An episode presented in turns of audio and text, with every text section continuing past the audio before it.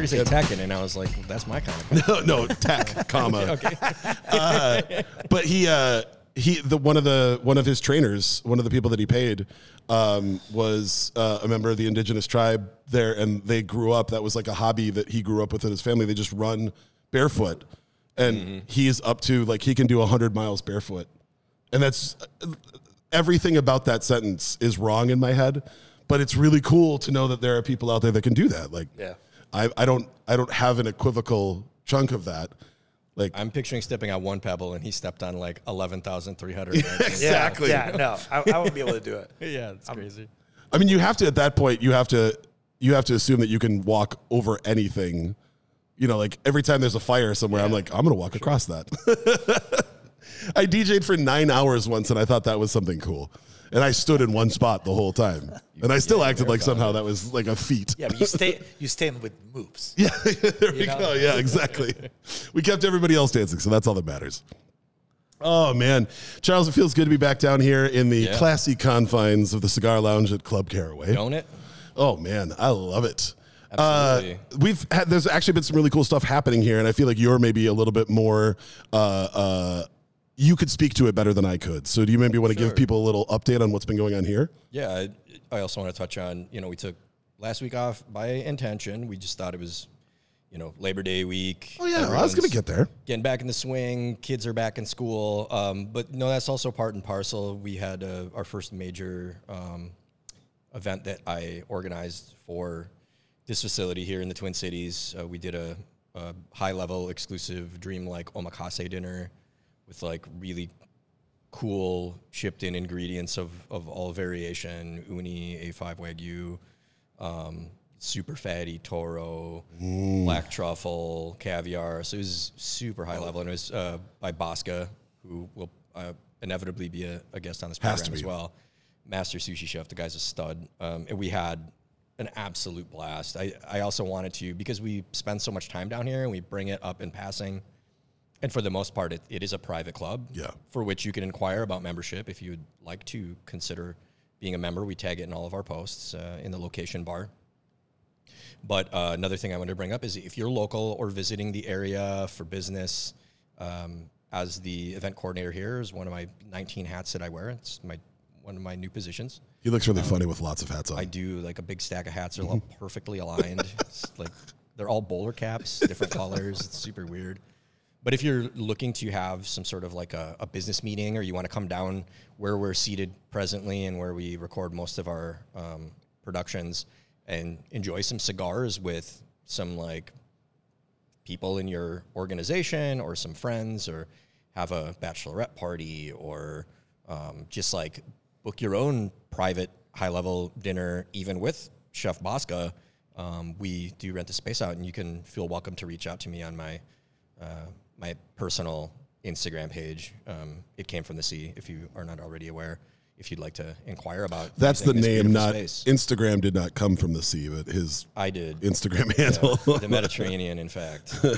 Uh, yeah, um, at it came from the sea. If you want to shoot me a message about having some sort of a little get together here. And going off the Labor Day thing too, uh, as everybody out there listening knows, you know we're coming into to the autumn season, which then sort of rolls right into the holiday season. So there's going to be some weeks where it's either not possible because all of the guests that we have coming up have other things going on, family stuff. Uh, you know, restaurants really turn up and, and kind of start cranking stuff out then.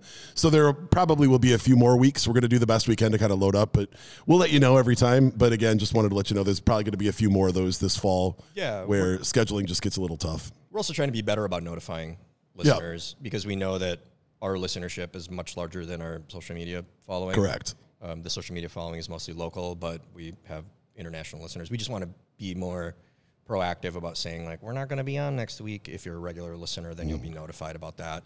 Uh, we've been we've done. I want to pat us on the back for doing such a great job in the last several months of being very consistent.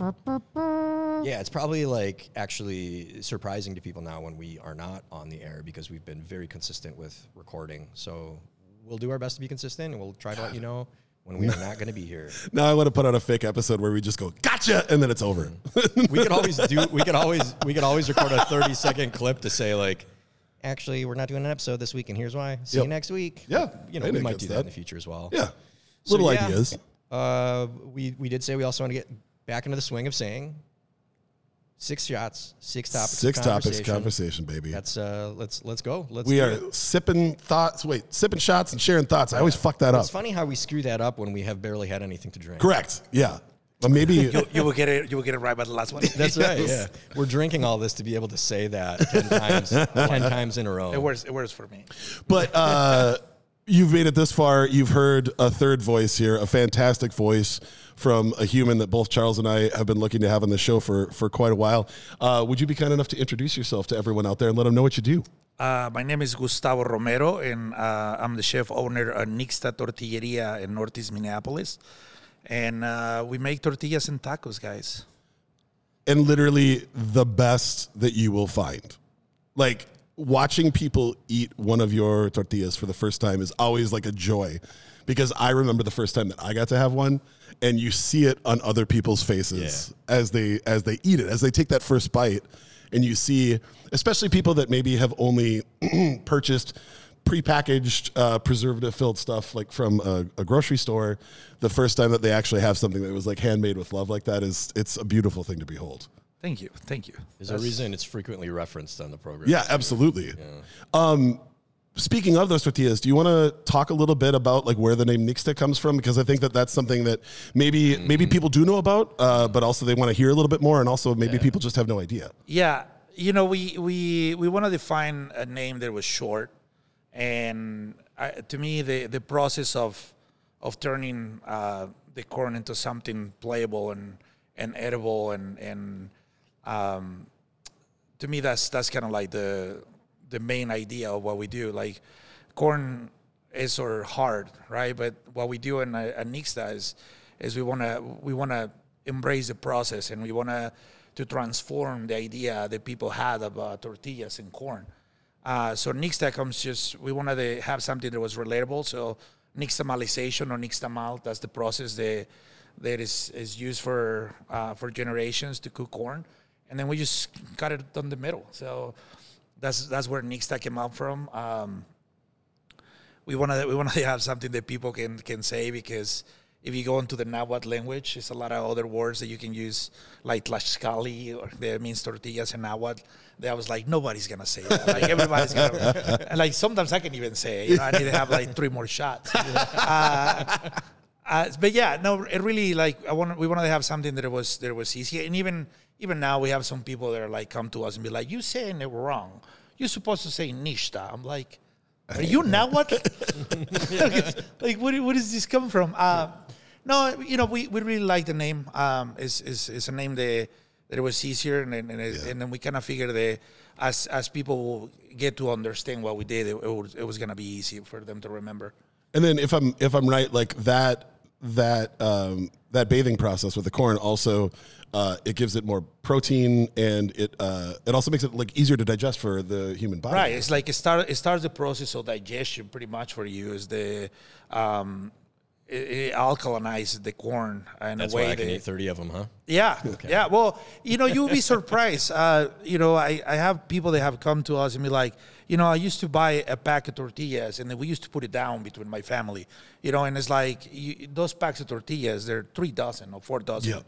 Uh, she's like, you know, I eat two or three of your tortillas and I feel satisfied. Uh, and then, you know, it's, it's the whole process and it's the whole idea of um, the the the the product that we had in the market it was not a representation of a, of a good tortilla. Yeah. And during these two years that we've been open, you you come to find out that, that a lot of people never had a good tortilla, and and that's where where, where what you mentioned, uh, where you know you you see somebody eating the tortilla for the first time, and it's like, what is this? Like I never have anything that e- even resembles this. Uh, we have people that come back and they're like, are these flour tortillas? You know, because they're so different, and and I, I think that that's that's what is very rewarding for us uh, when we're doing this. Like we wanted to have something that that you can say like, okay, this is Mexican food. Like th- this is it. Yeah, that's wonderful. I mean, it, it's it's not even an insult; it's an access thing. It's just where were people able to Yeah. get good tortillas for the longest time in, in this marketplace and in many marketplaces?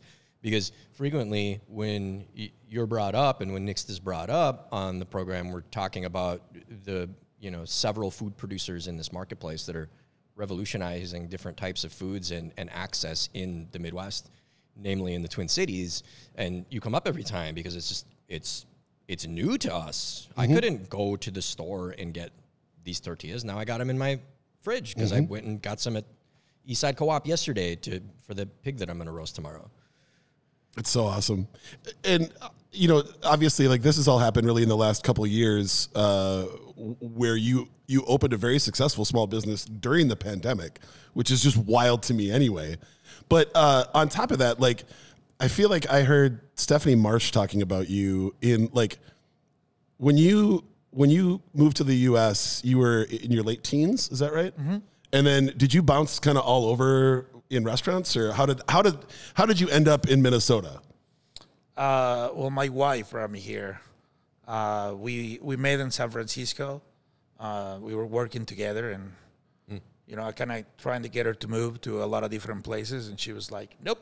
It's here. No, you know, her, her family's here, and, and all the places that I wanted to leave, um, they were they were kind of difficult to to to create a, a life and a family, right? So I was trying San Francisco and Boston and and Chicago and New York, and it's like every time I mentioned any of those names, she was like, uh, "Okay, so we'll never have a house, Yeah. we'll never have kids, we'll never have anything really. Like all you're gonna do is work." And I was like, "Yeah." Right. You know, um, you know, as like you get older, idea at the time. yeah, as you get older, the mentality changes a lot. You know, um, Sure. But yeah, that's that's that's how that's how I ended up here. Uh, I had the opportunity because of cooking uh, to travel a lot. Um, I realized that I can go anywhere in the world, and then I spoke the one language that everybody speaks, and that's cooking. So I can go anywhere in the world, and I can for sure at least eat. For You know, sure. I can go be like, yeah, I wash dishes or, you know, I take the trash out. I do something, you know. It's restaurants everywhere. And Right. it's, it's always, you know, willingness to learn on my part. And that's how I ended up in so many places. I, I mean, my my first. No, I shouldn't say my first. My second job. I, I technically got my first paycheck from a carpet factory, and I realized really quickly that that was not going to be my jam. Okay. But uh, my first, uh, what I would Let's call leave my that one. Let's leave that one up to the imagination. Yeah, there you go. Yeah, I was moving carpet. Uh, but yeah, I was 15 years old and I was a dishwasher at Baker Square, and the job not glamorous at all, and it was really hard work. And you're when you're washing dishes, you're usually by yourself. There's not usually another person over there talking to you, but I still felt like I was a part of the fabric of everybody in back of the house. And I could hear the guys joking about stuff, and they were all somewhere between five and ten years older than me. Yep. So like sometimes I didn't know what they were talking about, but I like knew enough like when to laugh, and you felt like you're you're part of that family. And then we had a, a bus boy that ended up just walking out, and so I was doing half and half. I was bussing tables and then I was washing dishes, and then I met the front of house, and it was a different family, but it was still a family, and that that whatever that attachment is, that need to feel like I belong to a family of people that I'm not related to, that never went away. And everything else that I did outside of the service industry, I really never found the same camaraderie, that same family vibe. And I think that's part of the reason that restaurants still call to me like that. Where Sure. I love like walking in you kind of look around and you try and figure out like how everything flows. Who's the what? Yep. Yep. who's the wise ass? Who's the one that gets away with not doing anything? Who's working twice as hard than everybody else around him? Like, I love trying to figure out those people and, and what's going on. And if it's an open kitchen, same thing. Just trying to see like what the vibe is because mm-hmm. it all it's all different shades of like the same family. Mm. It's the same dumb discussions. It's the same terrible jokes, you know. But like everybody just puts their own spin on it.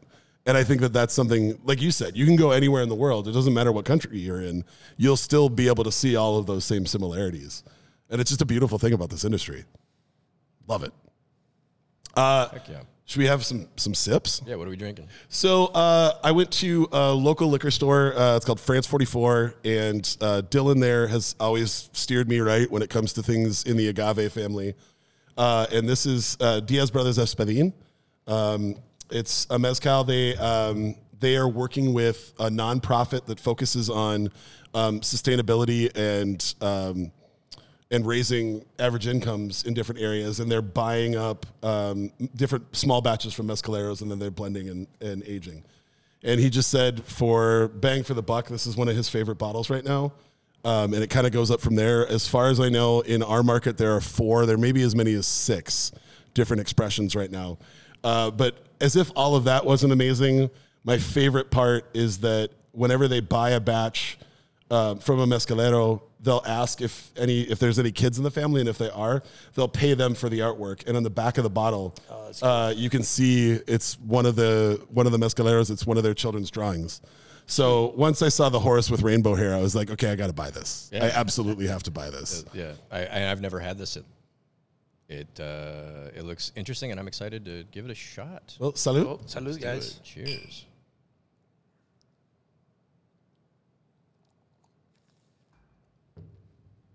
Oh yeah, Oh, love it. that's beautiful.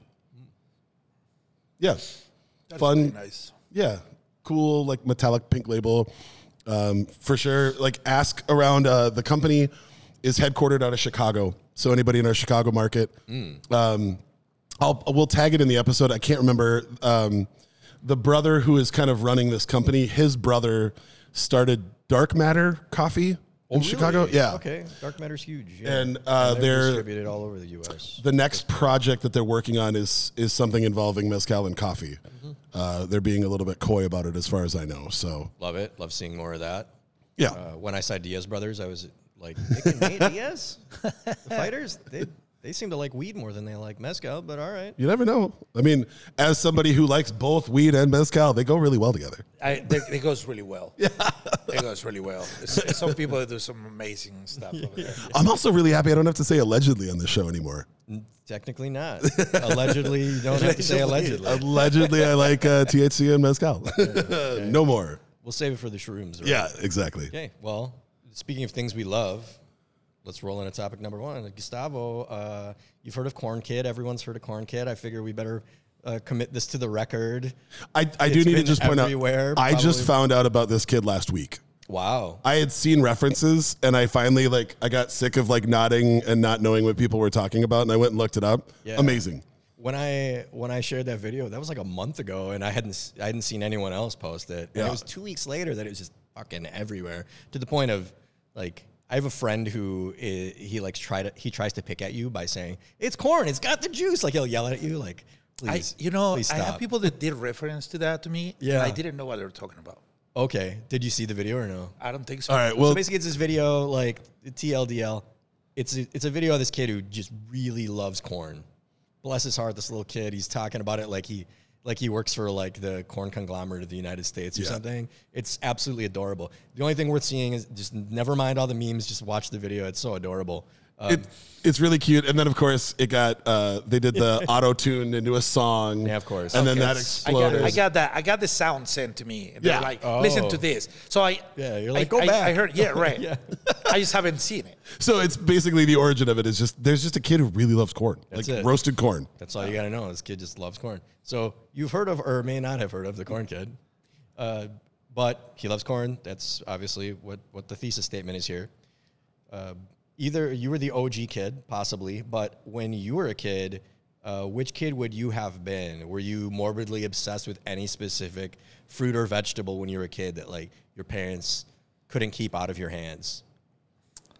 Ah, man. Uh, I didn't like vegetables. So? Okay. um, I was a very weird eating kid. Um, A lot of kids don't like vegetables. I eat a lot of ketchup uh, and a lot of eggs. Oh, all right. So yeah, so my mom, my mom stopped. kid. Yeah, so my mom will cook for the family, right?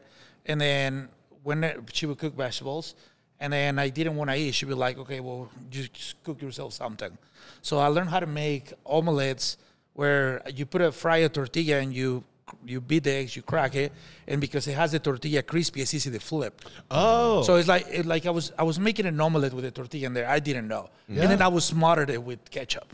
Yeah. And then I would eat that like I don't know, like four times a week. That's amazing. It was every Awesome. time that my mom would cook vegetables, I'd be like, "No, I'm gonna do this." Uh, but going to the the corn kid, I, I grew up like around around corn, and and I don't know how to swim. Uh, we don't we don't have any anywhere really to swim. Like, Sure. Central Mexico is like unless you you have the means to go to a a, a pool, um, you know. Because you're, you're from Hidalgo, Yep. like Yep. which is like just north of Mexico City, right? Uh-huh. Okay. Uh, but my my grandparents or my great grandparents, uh, they have these huge cornfields, and they have these huge like boxes where when they pull the the corn, uh, they keep them there, and then that was our pool. So we used to jump into these things, and it's like a like a marble Oh, kind yeah. of box. Uh, and then we used to play a lot. So I like I don't have a lot of memories about my childhood, but I remember jumping into the corn. I so we had the same we had the same thing. There were some uh, family friends that had the farm next to my great grandfather's farm, and they had like a, a giant like corrugated aluminum like silo, and that's where all of the dried like processed uh, de uh, cobbed corn would go.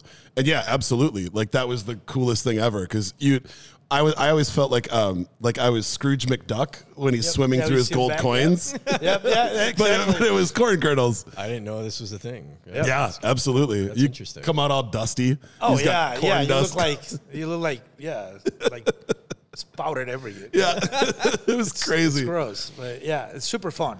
So I, I love corn. I always love corn, man. It, It's like, you know, I that was that was one of the memories that like it's always been there, and then for I don't know, like ten years of my life, every day when I came out from school, it was like I would come home, I would drop my bag, and my mom would hand me money, and I would go and stay in line to get tortillas. Um, and then tortillerias back in the day in Mexico, uh, they like you would get on the line, and then you would see the guys like bringing down the corn from the, the trucks, and you see where they cook it, and you see how they were grinding it, and you see how they would grab the masa and they would throw it into the machine and and it was there. Like it was like you can see the whole process. So you're waiting in line and you don't have nothing else to do but see these people working. Yeah. So you know it's like it, it, it was all there for all these years. That smell had to be incredible. Yeah. Like just taking all that in and just processing all of that incredible flavors in the air. Um, Oh, that's that just sounds like heaven. It was, it was I mean, and then you get into pick up your tortillas. They usually have a salt shaker there. So they weigh your tortillas and then you grab the one on the top, you put a little bit of salt and then you roll it. And then you walk home with your tortillas eating one. Yes. Like that's, that's it's just like that's what you do. yes. That sounds amazing. So oh my god. Yeah, man. I mean, you know, a, a lot of the times, uh, like we have this really uh, thing that we say that it, you know people think that it's a little cliche, but uh, you know we always say like we're, we're the sons of the corn, and and you know the Mayans and the and the Aztecs they believe that they believe that uh, through their stories and like their their stuff that they left behind, like corn has always been the base of of what we are and and and our civilization and our culture. Um, Yeah. And and you know like corn was huge for a long time. Obviously, the Mexican uh, government has done really poorly job like trying to maintain it, and then you know they they they did stop Monsanto from going there, which is probably about the only good thing they have Yeah. done in in many years. But uh, yeah, man, corn corn for Mexican people is like is is what we do. You know, it's just life. There's a lot of beautiful historic um, murals and pieces of art at the Museum of Anthropology. Yeah, Anthropology Museum. The history of corn and of nixtamalization and tortilla making. Like I took a photo of this one that basically it shows the entire process in illustration form from like growing the seed to making the taco, which is it's it's a beautiful piece of art. That's amazing. I didn't fully I couldn't fully understand what I was looking at at first because I started at the top and I was very slowly making my way down. And Marnie was like, "Oh, that's it's the whole process of of making tortilla," and I was like, "Spoiler alert!" I'm trying to get there because everyone knows how much I hate spoilers. But no, it's, there was so much so much artwork that had to do with that. It's incredible. I still love no spoilers at the museum. Yeah, of course. You're gonna hate the next room. I will get there. Okay. Yeah, ah. yeah. give me a minute. For me, I mean, a lot of it, the stuff that I really stand for was was junk food related because my mom went through a really, really uh, like ahead of her time, like trying to focus on local farming and organic stuff. So we didn't have a lot of junk food in our house. So most of the stuff that I really went insane for was um, like Stouffer's French bread pizzas. You went cuckoo for Cocoa Puffs? Yeah, well, that was one we never got in the house. Like I never had sugar you cereal. would have, I would have, hundred percent. Um, but it was it was mostly like every now and then if my mom just wasn't going to have time and she would grab something fast. Like that was the stuff that I would go nuts for. But I do. Um, I still have a huge emotional attachment.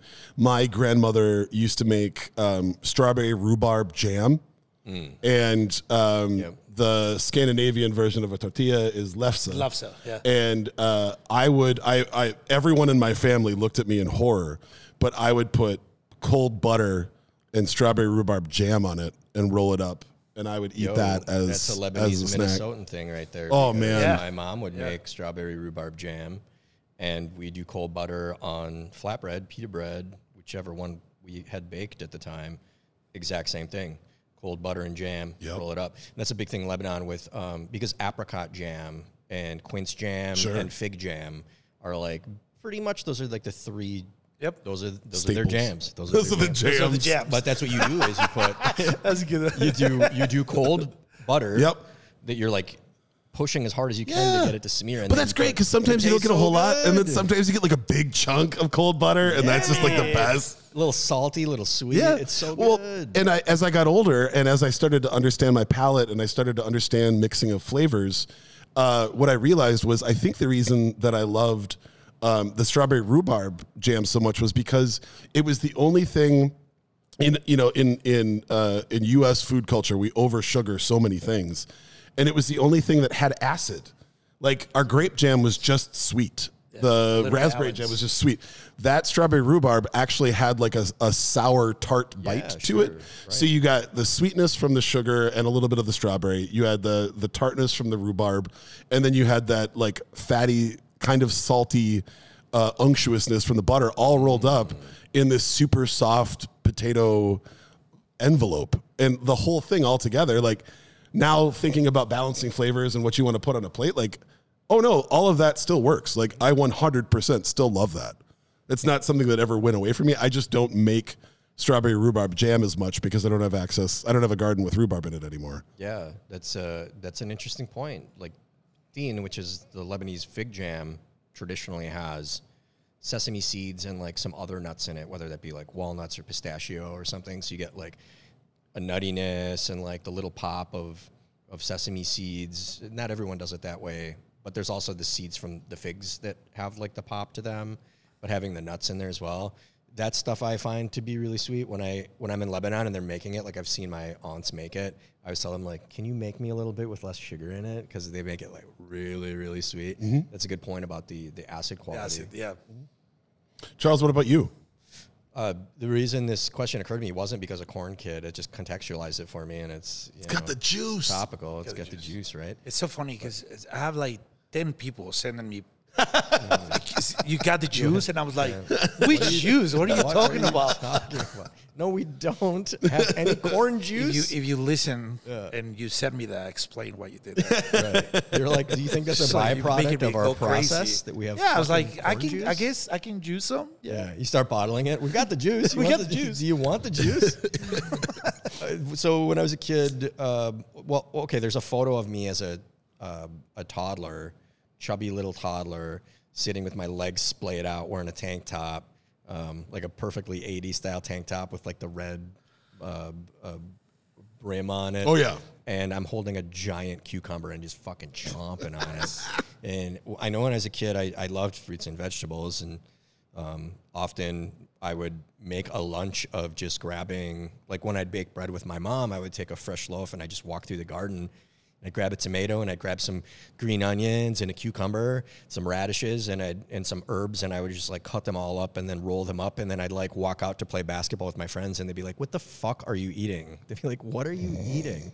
So I love vegetables, but I guess for me, I would have to be the the cute kid because uh, Marnie pointed that out to me. She was like, "You call me the tater gator. You're the cute kid because of the photo of you chomping on that giant cucumber." when you were cucumber. I mean, the cucumber kid actually is gumming it. That's kind of a like a, a boss name. Like it's got the it's got the alliteration. The alliteration, yeah. you know, it makes you feel like maybe you're saying something a little naughty, but it's super innocent. Yeah. Like I no, no, let me show that. you this picture. Exactly. I feel like I remember that I loved tomatoes the most, most when I was a kid, but when my mom showed us that photo that I don't think I'd ever seen, she was like, "Oh, we couldn't keep cucumbers out of your hand. You'd see one on a table and you'd be pawing at it, like that's mine. Like grab it. I'm using that for a salad, but I guess now it's yours. No, And I it's your snack. stumble into the living room and fall over on the floor and just gum it, chomp on it. I uh, I had an ex girlfriend in, in high school uh, who's no longer with us, uh, R.I.P. But she uh, she ate she got obsessed with baby carrots, and she ate so many carrots that her fingers all turned orange. And that really freaked me out about getting obsessed with anything. Yeah. Like it honestly I don't want to turn green. Yeah. Like Cheeto fingers from baby Yeah. carrots. she had to go to the doctor and we were still seeing each other at the time and the doctor was like you how how how many carrots are you eating in a day Oh wow. and it was like literally like 15 to 20 and uh, her This- I mean, her fingers and toes all started turning orange. I feel like if I smoke enough, like I can put down one of those little bags. Of yeah absolutely. 100% but it like it got so far into my subconscious that anytime i caught myself obsessing over any food i would immediately cut it off and move to something else because i was mm-hmm. so afraid that it would somehow like express itself physically on me turns out it was just alcohol in the spare tire that goes around me that was, that was the real thing that was expressing itself on me well, we had carrots to feed to get the beautiful orange yolks out of Mm-hmm. chicken eggs because people love that. Yep. I love it. I'm like, ooh, look how orange the yolk is. Mm-hmm. It must be better, right? Yep. Yeah, what we think. it's true. I'm uh, I have a uh, going back to your uh, when you were talking about corn. Um, I have a dinner party coming up, and I'm really excited about. I was trying to figure out how to tie in. We're doing like a Cajun seafood boil, and I was trying to figure out how to tie in something from that. And what I'm going to do is uh, take some of the the fresh sweet corn, and I'm going to do a sweet corn cream ice cream. Like I'm gonna simmer the the corn, in the cream and then use that to make ice cream, and then um, we're doing like a Cajun crumble across the top. So it'll be like all the sweetness there, and then there'll be a little bite of salt and a little bit of heat with that. And I'm the more I think about it, the more excited I get. Corn cream Cajun crumble. There you Yeah. go with your alliteration. See, it was we were going back and forth. We were either gonna do the crumble across the top, or we were actually gonna do like fresh fried tortillas and then do like a cinnamon sugar on them, Yeah. and kind of scoop that way. Sounds, But- yeah, sounds really nice. I don't want to have to do fresh fried tortillas when we're on the dessert course. I just want to be done at that point. So we're just going to pre-make it, and I'm going to crush, uh, crush up, crush some of those up with that Cajun in there, and then sprinkle it over the top. But yeah, I'm, I guess I do also very much love corn because Yeah, I mean, we're expressing it three different ways the- in that one, meal. Of, one of the things that, and, and now the the, I've been talking to a lot of people about corn. i- Is is very very little uh, amount of items that most cultures just love. You know, or the, or the most cultures just have, Yeah. or they understand. Um, I had this really interesting uh, conversation uh, at, a, at, the- at the farmers market with a, a Hmong uh, farmer, where I was just like, I'm. She asked me because I buy a full thing, a, a, a whole bucket of corn, and it's completely different. It's kind of like uh, a little uh, like gummy almost sure. uh, and it's beautiful. It's like like blue and white, and the way that we that we do our skites, I like texture. I, I you know I don't want everything that like that feels the same because you know your palate kind of gets tired, and, and I want you to have some excitement there. Uh, so we, we use it for that, and she was asking me what I was gonna do with it, and I told her, and she was like, "No, that's that's, that's just not how you how you do it." And and I was like, "Well, how would you do it, right?" And and being able to have these conversations, and you know, I'm pretty sure like everybody kind of does it different, and and the more that I talk with people about corn, the more you realize like, first of all, I don't know anything about corn. You know, as much as as much as I think that I know, I just don't know. Uh, a- and it, like I don't I don't know a lot of foods that, that you can relate so much with so many people or have a conversation about oh, well how will you cook it right Right. um you know just another reason why I love corn Yeah, corn's uh, corn rice, beans, uh, wheat, like those those like grains and and and vegetables and legumes used widely but used differently everywhere. It's pretty fascinating. But it's it's what built pretty much all of our modern societies. Right. You know, without that, like you could be nomadic and follow herds of, of animals around if that's what you wanted. But it was when you figured out a staple that you could raise, you could create a civilization around. And I love it goes back to what you were saying, Gustavo, that the language of food. It's that language of cooking. Like everybody speaks that language. You just have to figure out what terms everybody's using, and you can have that conversation with anybody anywhere in the world.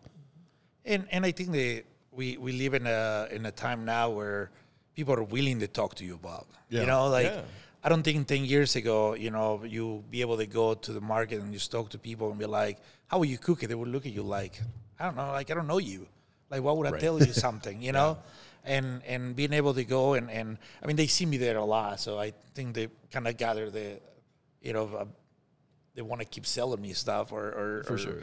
Whatever reason that is. But it, it's good to be able to have those conversations Yeah, because it's a beautiful thing. you know I, I and I and I talked to her and, and you know I want to like it's like what's the difference with this corn? Like what what what do you what do you guys do different?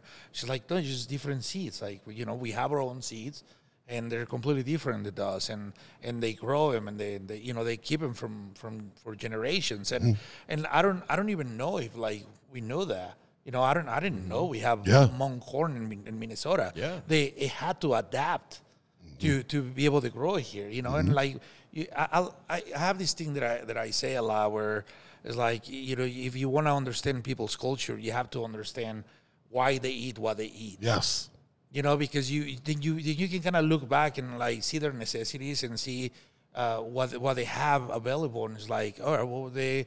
You know, they, they have to do something to survive, and they have to do something to, they grow. And and you know, when when I hang out with Yia, uh, we talk a lot about like the stuff that the, his parents grow and and it's always like so different the, the stuff that i seen before like like collard greens you know? I, I spend a lot of time in the south and the preparation and the way they do it is completely different but they're also so delicious. They're like you know you can i can pick one from the other you know? Like I, yeah I, I spent some time in in georgia where like you know they put all these like pork flavors and it's like salty and and and it's like cooked for a long time and it's just like so good but you taste Yia's fermented greens and it's just like this is like a mind fuck Yeah, absolutely.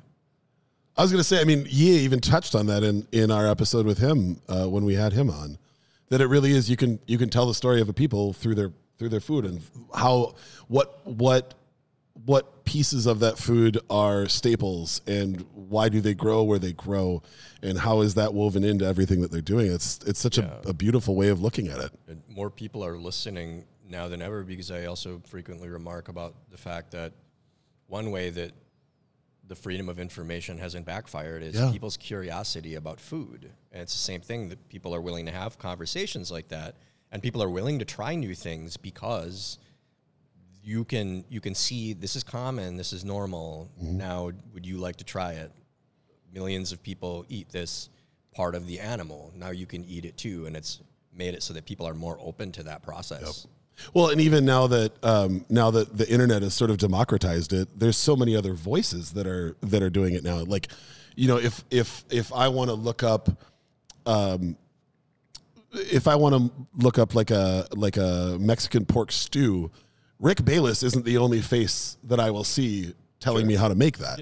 Nothing against Rick Bayless; he's a, a, a great chef, and I think he's been a, a good proponent of of cooking. But that's it's nice now that you can literally find somebody in a town where that dish originated talking about how they make it and why they make it the way that they do. And you got a YouTube video with uh, automatically generated, Yep. translated English captions. Yep. If you yeah need that. Like, yeah it's, it's amazing that's it's amazing yeah, you're right. That is one of the one of the few things that this internet has gotten correctly.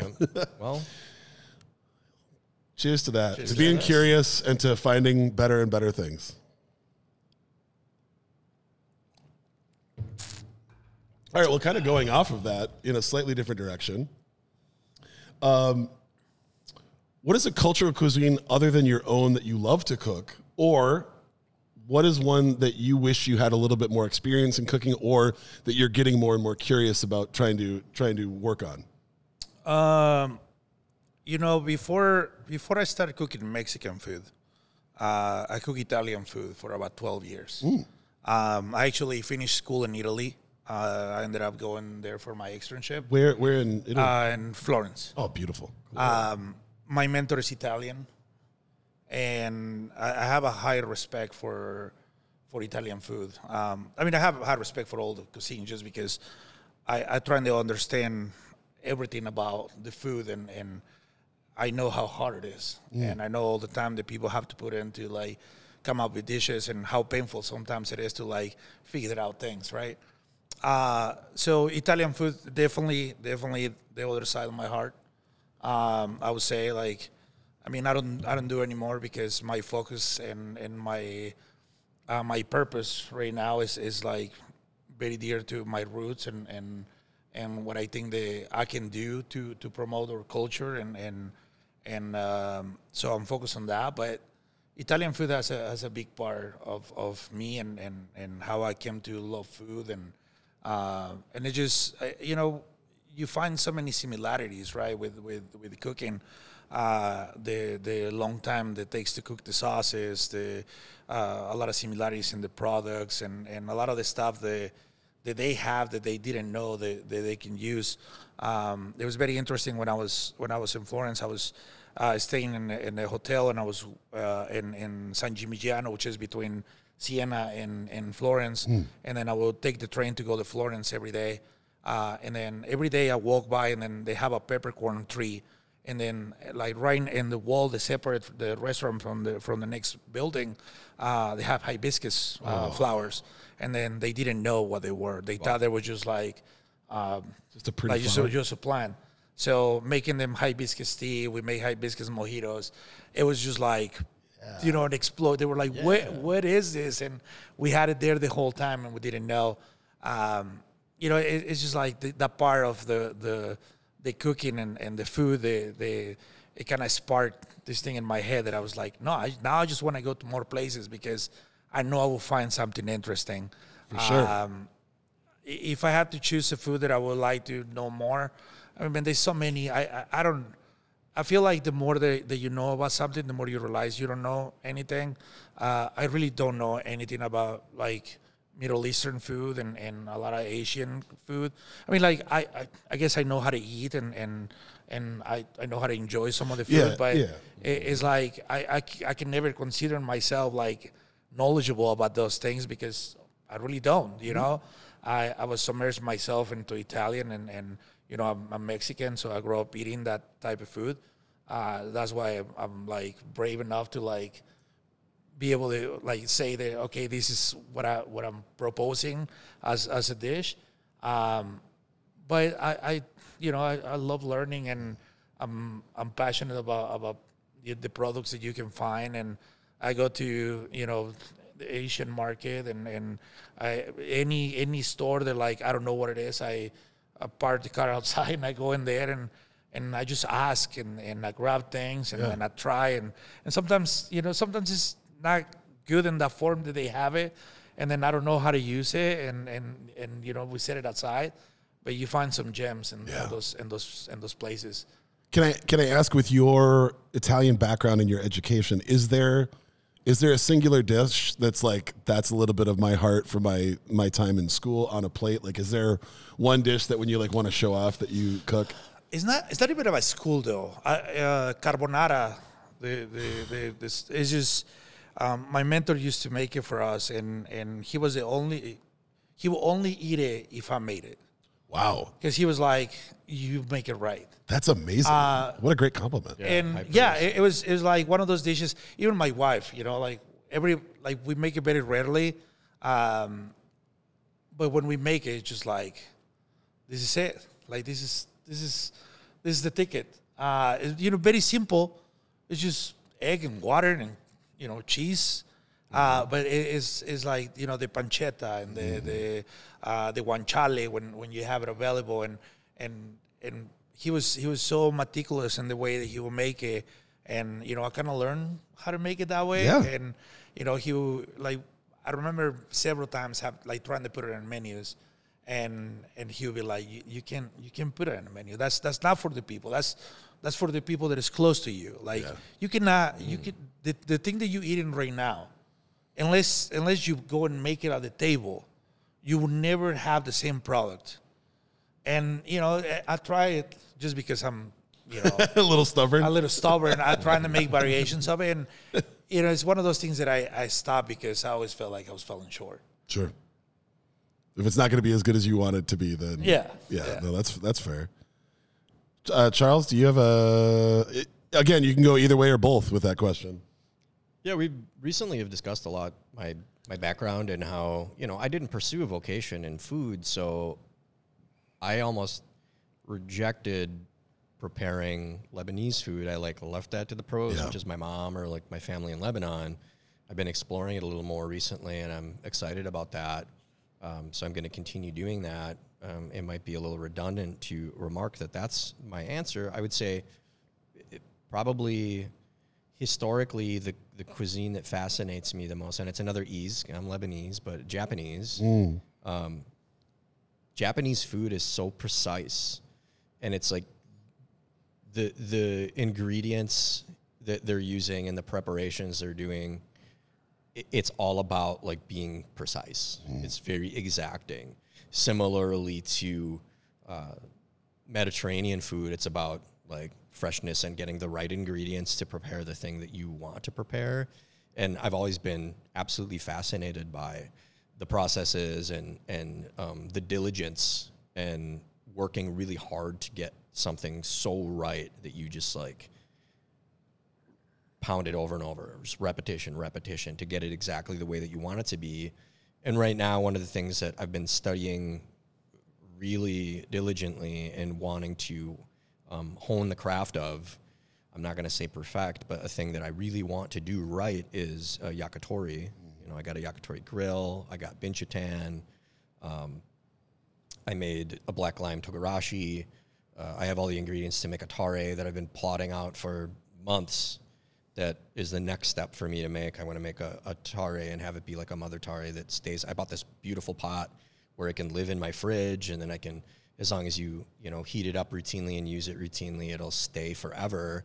Uh, I discovered through this process of education that uh, yakitori chefs, when they visit yakitori restaurants all throughout the world, they will take like a vial sample or a small bottle of the mother tare from some restaurants that have had the same tare they've been using for 50, 70, 100 years. And then they supplement it into theirs so that they take a little bit of the spirit and the flavor of that and then supplement it into their own mother tare that they build over time, which, man, that's mind blowing. It's absolutely It's- fascinating. Yeah. Similar to like what the Belgian monks do with the yeast for their Absolutely beers. right, and I mean, you know, American breweries that do mm-hmm. wild cultivations also supplement those. They take them right out of the bottles. They don't even ask permission. Yep. Uh, the, you know, yakitori. it's- It just means grilled chicken. That's what it means. If you have yakitori and it's pork, it's not yakitori, because yakitori means grilled chicken. But having I did not know that. yeah, that's it. You know, because you wouldn't you wouldn't know it unless you because you know it as something you see as a style on a menu as a preparation. Right, right. And even yakitori restaurants, they'll do like the A5 because they want to dazzle you, but that's no longer actually yakitori. It's like the, like, you know- like the hummus thing, right? sure. yep. It's exactly the same, Yeah. right? Absolutely. No, I, I agree with that wholeheartedly. And the other thing is that uh, a, a Japanese chef is not going to yell at you for saying you're doing yakitori and you're doing another protein. That's not really, I, I find that they don't really care quite as much. But knowing, to, to end my digression, knowing that they're just grilling chicken and it's all about like beautiful butchery and making use of the soft cartilage and the gizzard and the oyster and the pope's nose and like every single part and making these very precise tiny skewers and grilling them to absolute perfection with the right heat of the coals and the right amount of smoke and fanning it with the hand fan to get the heat higher when you want it higher to lower it when you want it lower. And knowing that that art is it's more than just grilling chicken because I consider myself to be very adept at grilling chicken. I'm I'm proud of how good I am at grilling chicken, but that's it is grilling chicken, Mm-hmm. but it's a different way. And to get it right, there's a guy on YouTube and Instagram that's really well known. His name's Yakitori Guy. Recently, he was doing like Ask Me Anything. You know, he did an AMA on Instagram, and someone told him that his chicken breast. Um, he said, "Your chicken breast is wrong. You need to get color on it. You need it to be. I need some. I want it to have like a color on the outside, and I need some see some Maillard reaction." And he said, um, I I respect that that's the way you enjoy eating it, but that's not the way that you are trained to do it, and that's not yakitori. Because when you do the breast, you want it to be white. You want it to be white. And he said also in Japan, it's medium rare. It's raw on the inside. I can't serve that in San Francisco. Right. But in Japan, when they make you the chicken breast yakitori skewer, it's white on the outside and it's pink on the inside, medium rare. I was like, okay, he wasn't, and he wasn't rude about it. He was just, this is the way that it is done.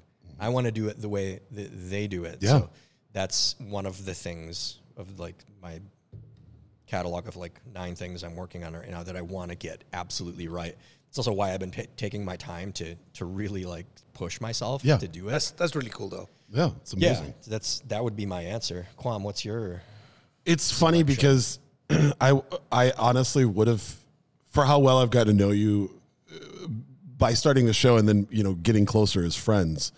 That makes all the sense in the world, and I I feel like the more that I thought about my answer, it also makes all the sense in the world. I've had a few friends um, that have been pushing into more uh, vegetarian, pescatarian, full vegan uh, lifestyles going forward. Sometimes for health, sometimes for concern for animals, sometimes whatever it may be. And in trying to figure out how to make sure that if people are coming to my house, I like the way that I show love is is by playing music and cooking food.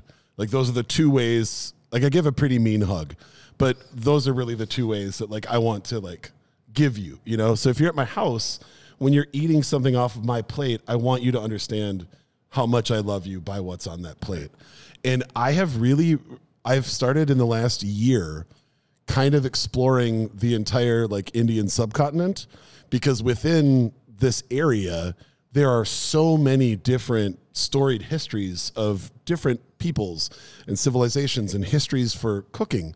And for a long time it was the fact that I just felt like I couldn't access a lot of the ingredients and between a mixture of more boutique shops actually stocking more interesting things Yeah. um, actually having Indian grocery stores like opening and, and doing well, and then having uh, having myself having a more diverse palette, so I can start to understand a little bit more what's going on. I love the simmering all day, like uh, that beautiful smell that you get from uh, like a, a pot of sauce, and whether it's like a, a protein, whether it's meat or like paneer cheese, uh, anything like that, bringing in that warmth and that flavor that can of all those spices. yeah, and that can only it can only peak when it's had hours and hours to really meld together. Um, because I want everyone sitting around. I want people eating with their hands. I want it maybe not even to look great on the plate, but like as you're scooping it up, you're getting a bite of just like love in everything. And there is something, and I don't know if it's psychosomatic for me, but there is something that expresses itself more when you know that something has been sitting and cooking for hours or days on end. You know, and we talked about, and I think it was our last episode, we talked about the the hatch green chili. Like I did one version in in Instapot, and I did one the long method by roasting the pork and then slow stewing the chile. And it made a massive difference because of course it did you know uh, sunday gravy like a, a you know americanized italian red sauce that's that's my favorite smell Yeah. when i have that going all day on a saturday and i know that i'm going to have you know some sort of uh, noodles and red sauce later that night but your your house smells like that for nine hours straight it's the it's the best and now adding that layer into it and doing whether it's like a, a tikka masala or um, I made a, a goat vindaloo that was so spicy, like I honestly almost tapped out, but it was so good I couldn't stop eating it. Um, you know, even Is that stuff. the one you accidentally made too spicy? No, that was my green curry. That I actually did tap out. I made a green curry that was so hot I couldn't. Like my wife finally tapped out, and once she did, then I could admit that I also couldn't eat it. Uh, and we we pretended that we were going to doctor it up and, and make it where we just threw it away. It was it was it was just too hot. The pork vindaloo walked right up to that edge. I mean, sweat going down. Yeah, goat. goat. Okay. Yeah, Yeah, goat. yeah, I went to uh, Holy Land, and they had uh, just some really incredible fresh goat, and brought that home. And again, like I love the fact when you could eat a meal to the point where you're so full you're uncomfortable, and the next morning you wake up and your house still smells like that, and it makes you hungry all over again. Yeah. That means Yeah, you you know you kind of nailed it. Yeah, yeah. And because of how wide and disparate all of these different cooking techniques are and all these different regional flavors are, it, it feels like a never ending well Yeah. to keep going back and finding something else. Like, okay, I feel like I did this pretty well. Now, what would I want to pair that with? Oh, well, let's do this. And then let's try that. And then if we got that, then let's try this. And you just kind of keep building it.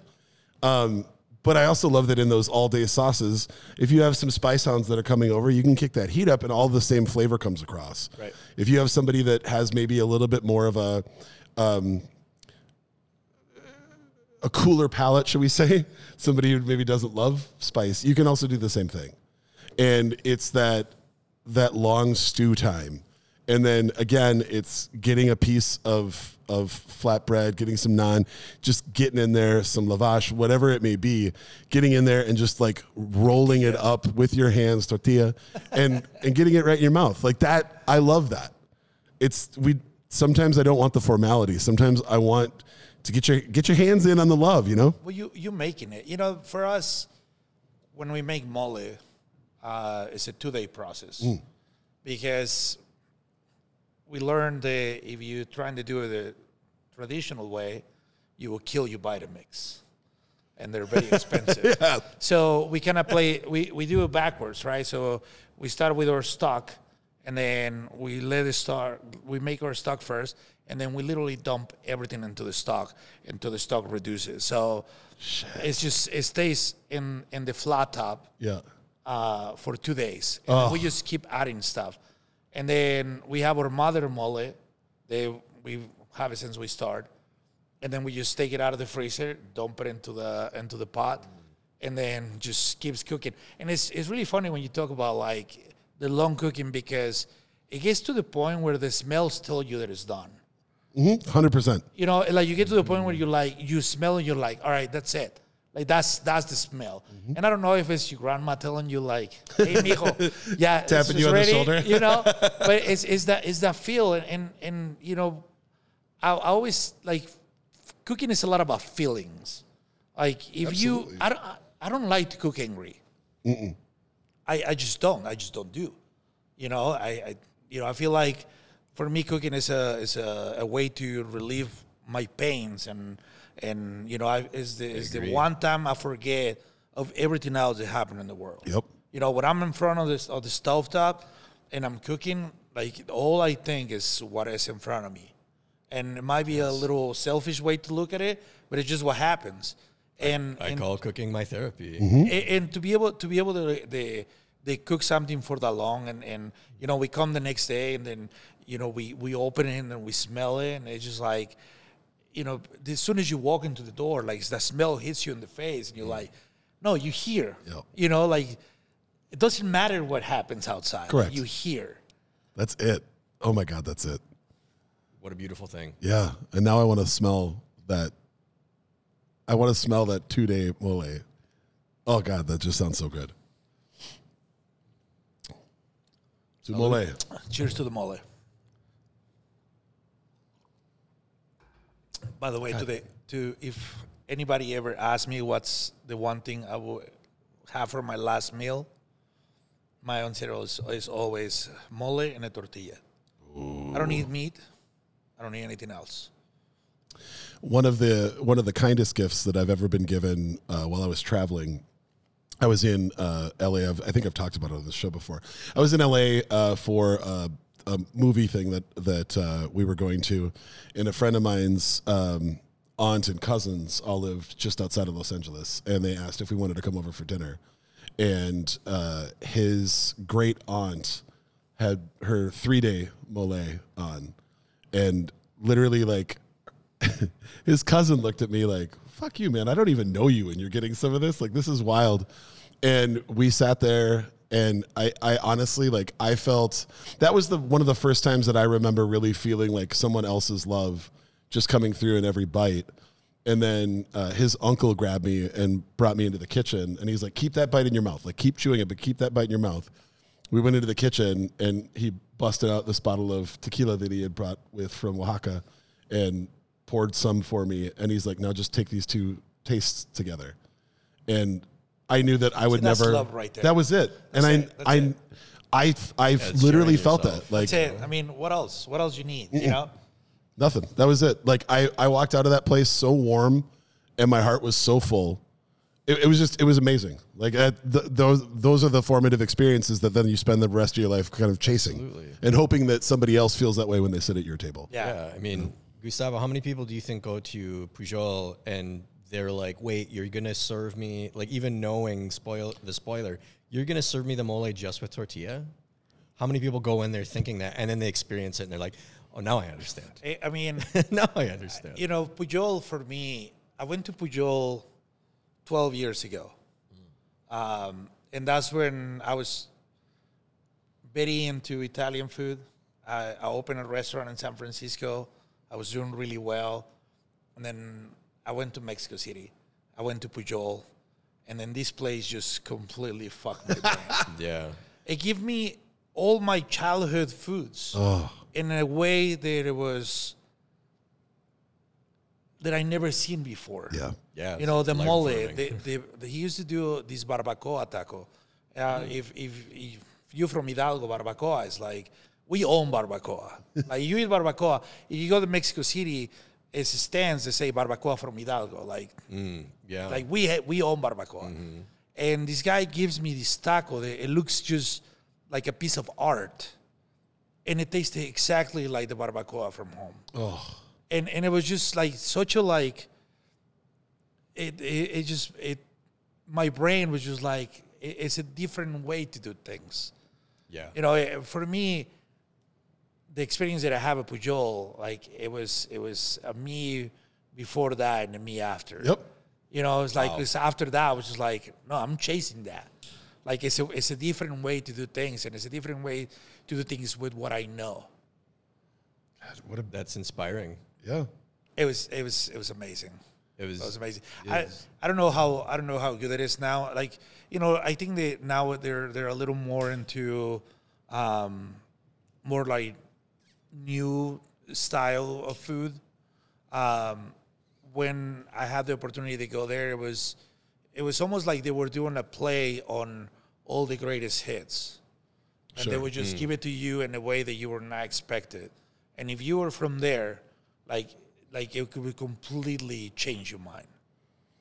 Yeah, it's there, I you know I didn't go there the first time I went there was a, a month ago, but uh, they do it's very modernistic, but they do still have um, you can do the taco omakase, so they just make Yep. you tacos, and then you have the the prix fixe menu. But it's incredibly thoughtful. It's it's artful. It's thoughtful. It's super precise. Speaking of precision, and I was um, well, this was actually a theme throughout uh, CDMX, but not a, you actually didn't find a lot of meat on prix fixe menus like like red meat or pork. It was a lot of now that I look back on the menu um, uh, at Pujol because I was reading it to a friend and talking about how you're not they're not like giving you meat like here fill up. They're they're not using meat. you It's a fill lot out of with flavor.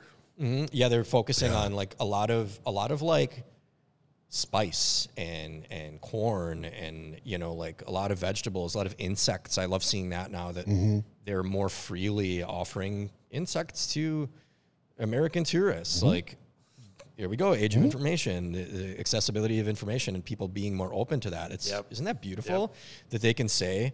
Here, eat some eat some ants. They're delicious, and they're fucking delicious, by the way. Isn't there? Isn't there? Isn't there a sign in in Nixta that's like uh, ask me about the Oh, we, we have the crickets. chocolate yeah, crickets? Yeah. they're delicious. So Oh, yeah. I I don't know if you you guys remember, but uh, I think it was three years ago. Three years ago, uh, we did Qua the first Yep. time with uh, with Yes. Travail. I was there. and and one of the things that I, I wanted to, like insects for me is like we used to have them as a snack, Mm-hmm. and it, I have this like internal fight to try and prove people that they're good, because in one side is my head telling me this is something that you eat all the time, Mm-hmm. and on the other side is people that look at me and be like gross. So you know, it, it almost like took it up to me to be like, uh, no, we're gonna prove them that they're good. Uh, so we have the opportunity to have a, a, a, a menu that you know, if you want it, we can add on uh, insects, and then people were very receptive. Yeah. Either either love because they already knew. Some people they do it because let's try. Yeah. Uh, but it was it created conversation and in the way the Travail works and then the way that you are at the table, it was really interesting to be able to talk to people about insects. And again, it goes back into like you have to think why people were eating insects before you think that it's gross. You know, we we're very lucky with what we have. Mm-hmm. You know, eh, we we're in a point where our society is like, yeah, you're right, we don't have to eat this anymore. But it was a point in life and in, in these cultures where maybe that's all they had Yeah, and and just out of respect, you know, you should think about like but we also may to, we may need to eat it again in Yeah. the not too distant future. on a more macro level, like how is that not any different than like people getting ground hamburger from your local grocery store from cows that spend their entire lives coated in shit in a manure filled prison and then you know like who knows what the the quality of the slaughterhouse aka just the giant factory is like the the amount of risk is so much higher in the more traditional like proteins that we have whereas something like bugs like I, I, I just don't understand why there's that difference outside of the fact that we've been societally trained that bu- EU bugs are gross. and you know, source the source matters as well. Yeah. But people, yeah, people are conditioned to understand that some things are and aren't normal. But Yeah. one of those things has been consumed for longer than Mm-hmm. the other has, and I.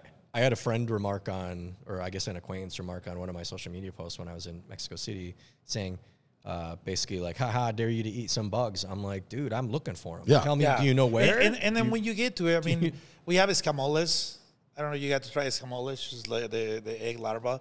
There- Yes. it's- oh it's yeah, like- there's a lot of them. It- it's Uh, like- is it seasonal? It's they seasonal. were It's they were very- you- you- you everywhere. have- Yeah, you it's have like in the month. I love them. It's caviar. Yeah, they said Yeah. we call it we call it bug caviar. Yeah. I forgot what they kept like everyone would say like we call that bug caviar. Well, and then I was you like, know, mhm. it gets to the point where like you have to like make it seem like something that people will actually try, right? Like think of huitlacoche, right? Uh-huh. Huitlacoche is like, oh, it's a Mexican truffle. No, it's a fungus. Yeah. Right. just like any other mushroom that you eat, just grows in corn. So And- and it's, it's- actually it has a it's cool flavor because it balances sweetness from the corn to to the fungus. Like it is is you know is this thing of like changing the names that sometimes it's like, well, we kind of have to do it because we want people to buy it. And then, you know, we depend on people's money to be able to survive. So we're going to do it. But at some point, like, it gets aggravated to be able to have, like, you have to change the names for everything. We uh, we give flowers on this show. We give praise a lot on this show to people that that were uh, rudimentary to us figuring things out. And I, in having this discussion, I got to say props to uh, Mr. Kofed, who was my Cub Scout leader, who literally dared us because he's you know said real men would eat this. We made uh, we made candies and cookies with crickets, grasshoppers, and worms, and it turned out yeah they're all delicious. We loved all of them. And we used to do it every year because we thought it was really funny giving it to other people and watching them freak out. But we already knew they were delicious. And then when people would watch us eat them, then they would go do that. And I think, honestly, I think it was just having that experience when I was in third and fourth grade that once I saw, like when I was at La Esquina, probably to him. At the yeah, in, in New York City, and they had cricket tacos on the menu. I was like, let's go. And everyone else at the table stared at me. I'm like, why, why, why do you think this is on the menu? It's not like some weird dare. This isn't an episode of Jackass. This is somebody saying this is delicious. And if I'm at a restaurant that's this gorgeous and somebody in the kitchen says, I would love you to eat this, then I'm going to fucking eat it. Like Yeah, that's the, point. The other dish at Pujol that has been uh, like a standby for a decade on the menu is the grilled baby corn with the spicy mayo that's sprinkled with Oh, the with the chicatana mayo, yeah. Oh, it's so fucking good. It's incredible. Dude, and like it comes out in these little in this little squash thing, and they open it, and the smoke comes Smoke out. Smoke rolls out. It's it's like it, that's the opener, right? Yeah. So it's like you you go in there and you get this, and and it's the whole idea of the place, man. Like Enrique Enrique did. Mexican food would not be what it is without Enrique.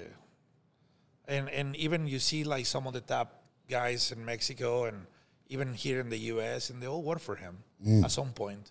You know, Yeah, they work for somebody They work for him. Amazing. You know, we always say that he's like or Thomas Keller.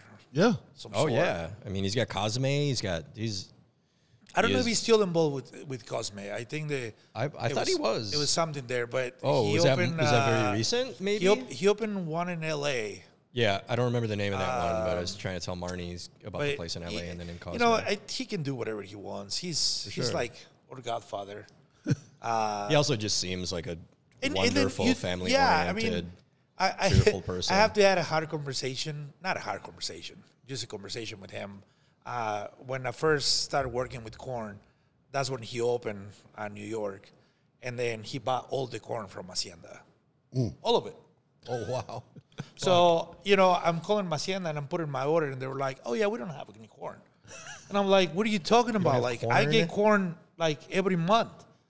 And they were like, "Well, you know, Enrique Olvera is opening uh, a restaurant, so he bought everything." the whole lot. Was yeah? Is it the Corn Palace? Is he building He's it? well, built you know, at, at this at this point, at this point, You go, Maci- this Cobb Palace now.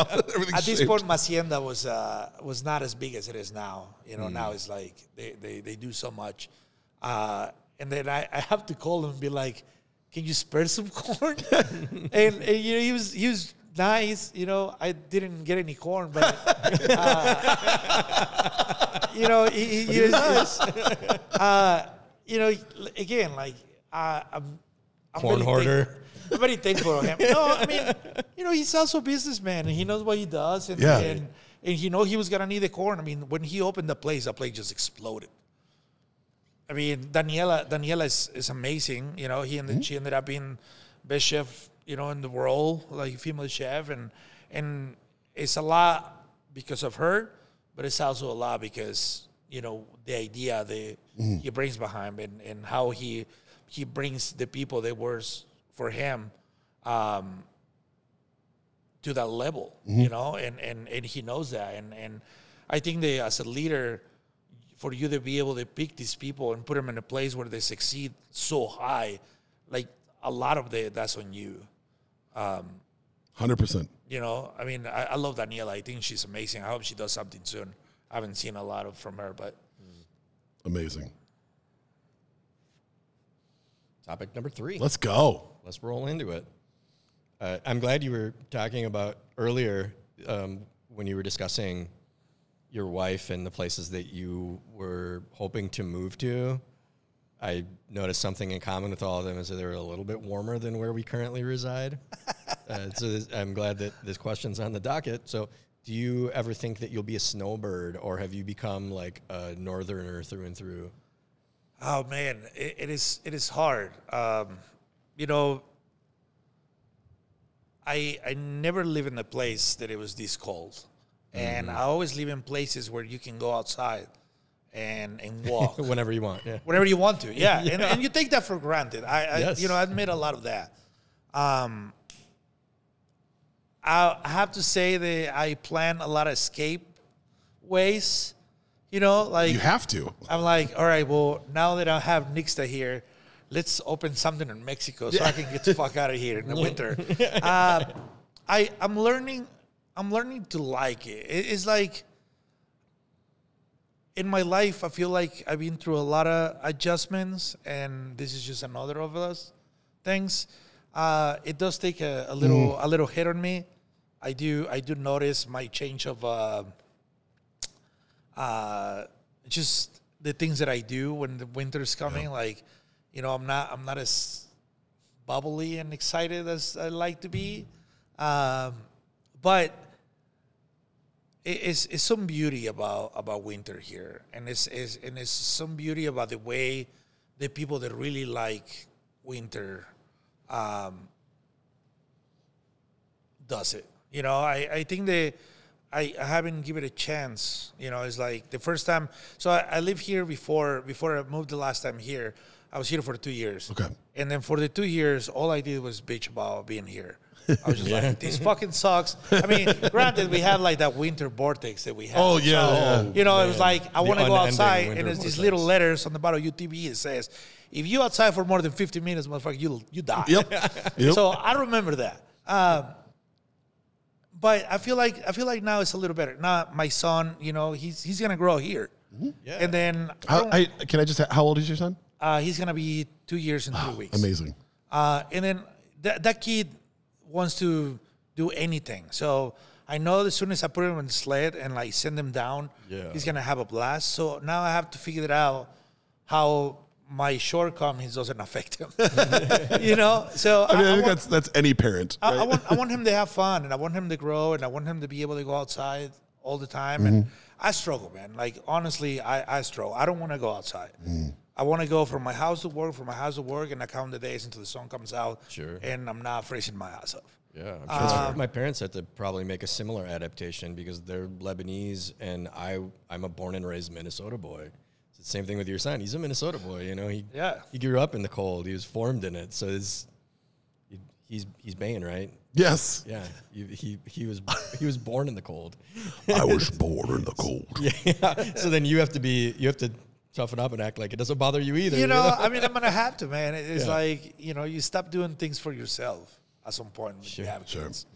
Um, and you know, I'm, I'm very happy that, that I can do it with him because he's he's fearless, you know. And I don't want to be the the one to be like, yeah, let's not go outside. Yeah. you know, like I feel like I'm just not gonna look good on him. You know, gotta it's you gotta be the hero for a little longer. Yeah, you have a yeah. DVR recording of the polar Yeah, vortex I think- news. You're I like, think it's gonna- "Eh, sorry, buddy. yeah, I think it's gonna help. I think it's gonna help having having a Sure. boy that, that is really like willing to do anything and everything. And um, uh, I do, I do, I do want to do something in Mexico eventually. Mm, Of course.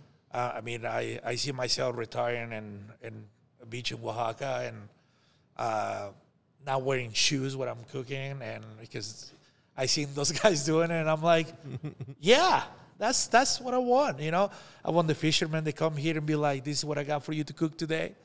Um, I want to go to the market and find any possible product that I can think of And any time of year. uh, any time of the year. okay, so you do so you do like dream about it. You think about it. I do, I do. I mean, who doesn't? They're lying if they don't. That's what we're talking about. That's what we're talking about. Quam, Quam, do you think about it? Is it Yeah, are I you- the older that I've gotten, the more that I've always had a, a a siren song calling me to go somewhere else.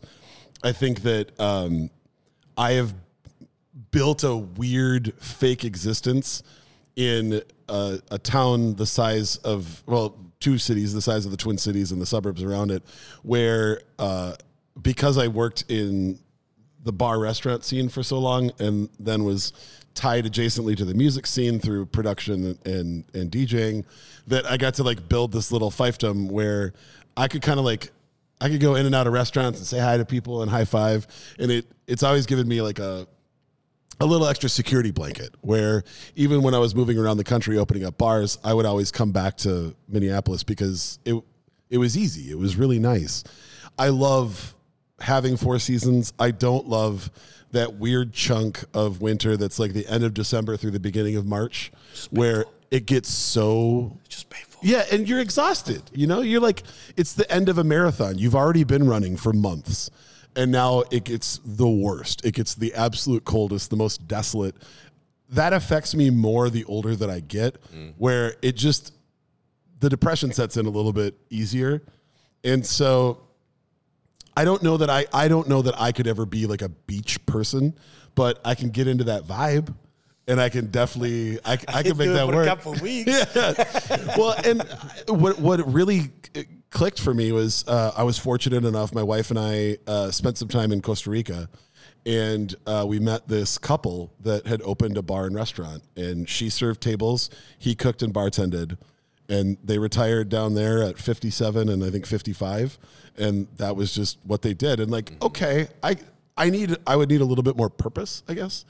But the closest thing that I could get right now to I would do this in a heartbeat if the opportunity presented itself is if I could move somewhere that still had four seasons but shaved off the worst coldest winter days and the hottest grossest summer days. Mm-hmm. Like it's not necessarily how it's it's when it's 98 and 100% humidity that I I don't like being here just as much those days in July as I dislike those days in February when it's negative 20. So I, I keep I telling this that I'm gonna do this to my wife that I haven't done because I don't want to deal with the consequences. but I, I want to get a calendar and mark the, ex- the the days that are actually good Yep. during the year. Yep. And between the little uh, time that we have between you know summer, the winter and summer, and then summer and winter, Yeah. maybe we have 30 days. Yep. You know, mm. 15 and 15, where it's like, it's nice. No mosquitoes, Yep. no rain, no extreme heat, no extreme cold, no snow. Yep. That's that's what I'm looking for. Is somewhere that I can get more of those days. Is I want a little bit more spring and fall and a little bit less crazy hot summer and crazy cold winter. For the record, for listeners that are not local to this area, of which we have many, we had a really nice summer. Yeah. We had a we had a lot of days in 70 degrees. Yep. Um, we And got they're more, still coming. We got more rain than we got last year, which is good, but it wasn't raining all the time. We just had days of rain, which you need as well. Um, but yeah, we had a lot of we had a lot of great Mm-hmm. days. This this summer was a very satisfying summer. It is. It was. It was a hot. started late because it was cold started for late. longer, but the days that we've had in the middle have been really nice. man like the, the those those those days that you have between like like the spring days Mm-hmm. when they actually exist and the autumn like days where it's like you know when the the, the leaves start changing and it's like 60 seven- 75 degrees outside Yep. and it's, it's like no mosquitoes it's like it's like the perfect Uh-huh. place And I can get into that. Fortunate too, I want to say Yeah. that because I know a lot of places in the country and in the world Experiencing some shit, were I not know. able to get a very nice summer because of climate, but So it wouldn't a nice summer. Yeah. And I'd still have to come back because we have a ton of family here. Yeah, I'm so- talking about snowbirding. Yeah, well, so that's the thing is basically like I I it Which wouldn't that be term also is foreign to you as a listener, it just means like spending a part, spending a season elsewhere. And I don't know, does the term have like a duration? It could even mean going somewhere for 15 days. yeah yeah yeah It could be like every winter I go here for 15 days. I think that qualifies as Sure. snowbirding. yeah, so we just sometimes we just need a break Yep. And that's Mm-hmm. it. I just need to see color. I need to feel the air that doesn't hurt. Like that's you know that that's I don't I'm not asking too some- much. I want my Shake nose some hair not to it. freeze. yes, exactly. I want to be able to take a deep breath and not feel like somehow I, I might die. No beard sickles. Yeah, no beards. I I honestly don't even mind that so much. I hate when your nose hairs freeze to each other. And then you like can't move your nose. Like I, that's the stuff that I, I just can't stand. It's just it's wild. And, and then I'm like, why do I, I choose to live here? I could go anywhere, but I still choose to be here. So that would be that would be it. Is if I could find somewhere that I could live for a chunk of that winter, like Mm-hmm. post holidays, and then be somewhere else, whether it's working at another business or working remotely, whatever that may be. I would love that. I would 100%. I would do that tomorrow. Let's go to record Mexico. Let's go. I'm in. I mean, you already have the January plan coming together. January, January to February. Let's go.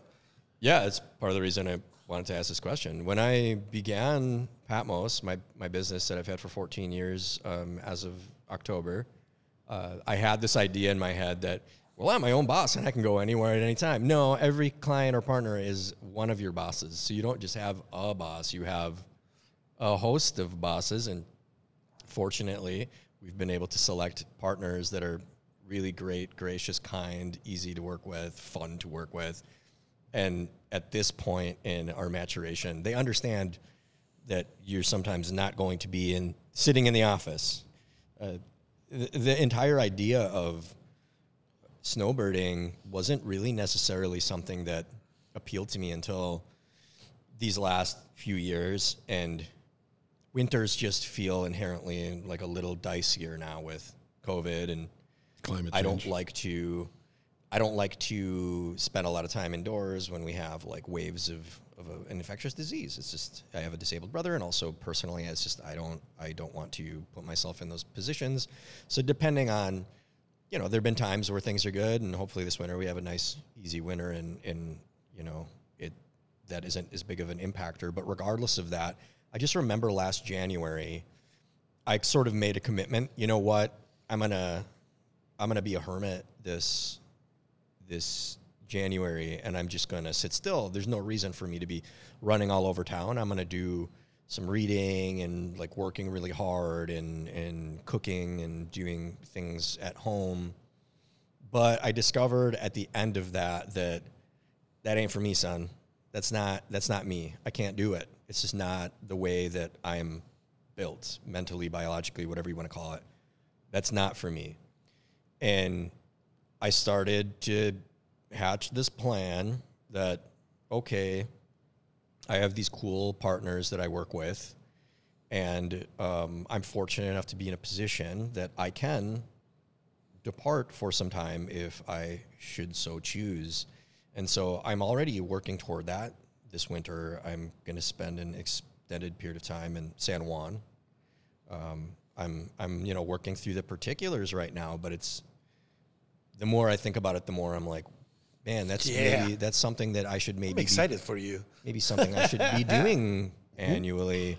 Um, whether that be there, like getting a place there, or, or renting a place whenever I go, or staying with friends because we have friends in the area. That's something that the idea of it now appeals to me in a way that it, it if you asked me 10 years ago, I would have been like, no, I, I love it here because I do actually enjoy the winters. The actual weather is not as big of an impactor as it is that social activities have become a little more difficult. And I do, even, you know, despite these last several years, I do find myself in the winter wanting to like shoot off to San Diego for four or five days. Mm-hmm. It's nice. You just get away, you see some color, you absorb some, you know, you can smell things outside. You can mm-hmm. still smell like flowers and food being cooked and, Yeah. and things like that and be able to just like take a walk with a cup of coffee in your hand in a way that when we have a polar vortex, you know, Just can't. you stick one leg out the door and your shoe's solid. You know, Yeah. like that's uh, that's becoming a little less appealing to me as the days go by. So, yes, I would say that it's something that I'm working toward doing um, in in this coming winter and Probably. perhaps into perpetuity. Yeah. Well, fuck. Here's to you guys finding amazing places, and then I'll come visit until I figure out where the hell I'm going to go. that's- Hey, open door policy. Come see me. Yeah, why not? I've been telling everybody that. Cheers. All right. Number four. Uh, Gustavo, talking about like your history with food and how long you've kind of been working on this. I love that you touched on on the language of cooking. Um, what is something that now, after all of these years and all the things that you've learned, what is something now that you wish you could go back and tell yourself as you were starting this journey? Whether it's some advice or uh, some thoughts on on coming back around to to foods that you grew up with. I know that's kind of a deep question, so if you want to think about that too, I can kick that one over to Charles. Um, you know, I, I think the it- it's is I think it's two parts of the the response. So when you look at it from the from the the cook part of it, the part that that kind of keeps you going, right? I wish that I would have write everything that I did. I wish Oh, that I would yeah. have be. I wish that I oh, would have been mm. more careful into understanding that it was gonna be things that I was only gonna do once and I was never gonna do it again. Yeah, um, Great point. I was I was I was very bad about taking notes. I mean, I done so much stuff in 20 years of this career. They I don't remember. Yep. You know, you we relied on on on the on our memories, and then obviously with all the things that we do, um, we we we're not very good at that. So, you know, from from the from the cook part of it, I think that that's what I would do. Um, from from the the learning um, part of it, I think that I would have loved to learn more or focus more on the systems sure. Than than what I thought it was gonna help me in my career.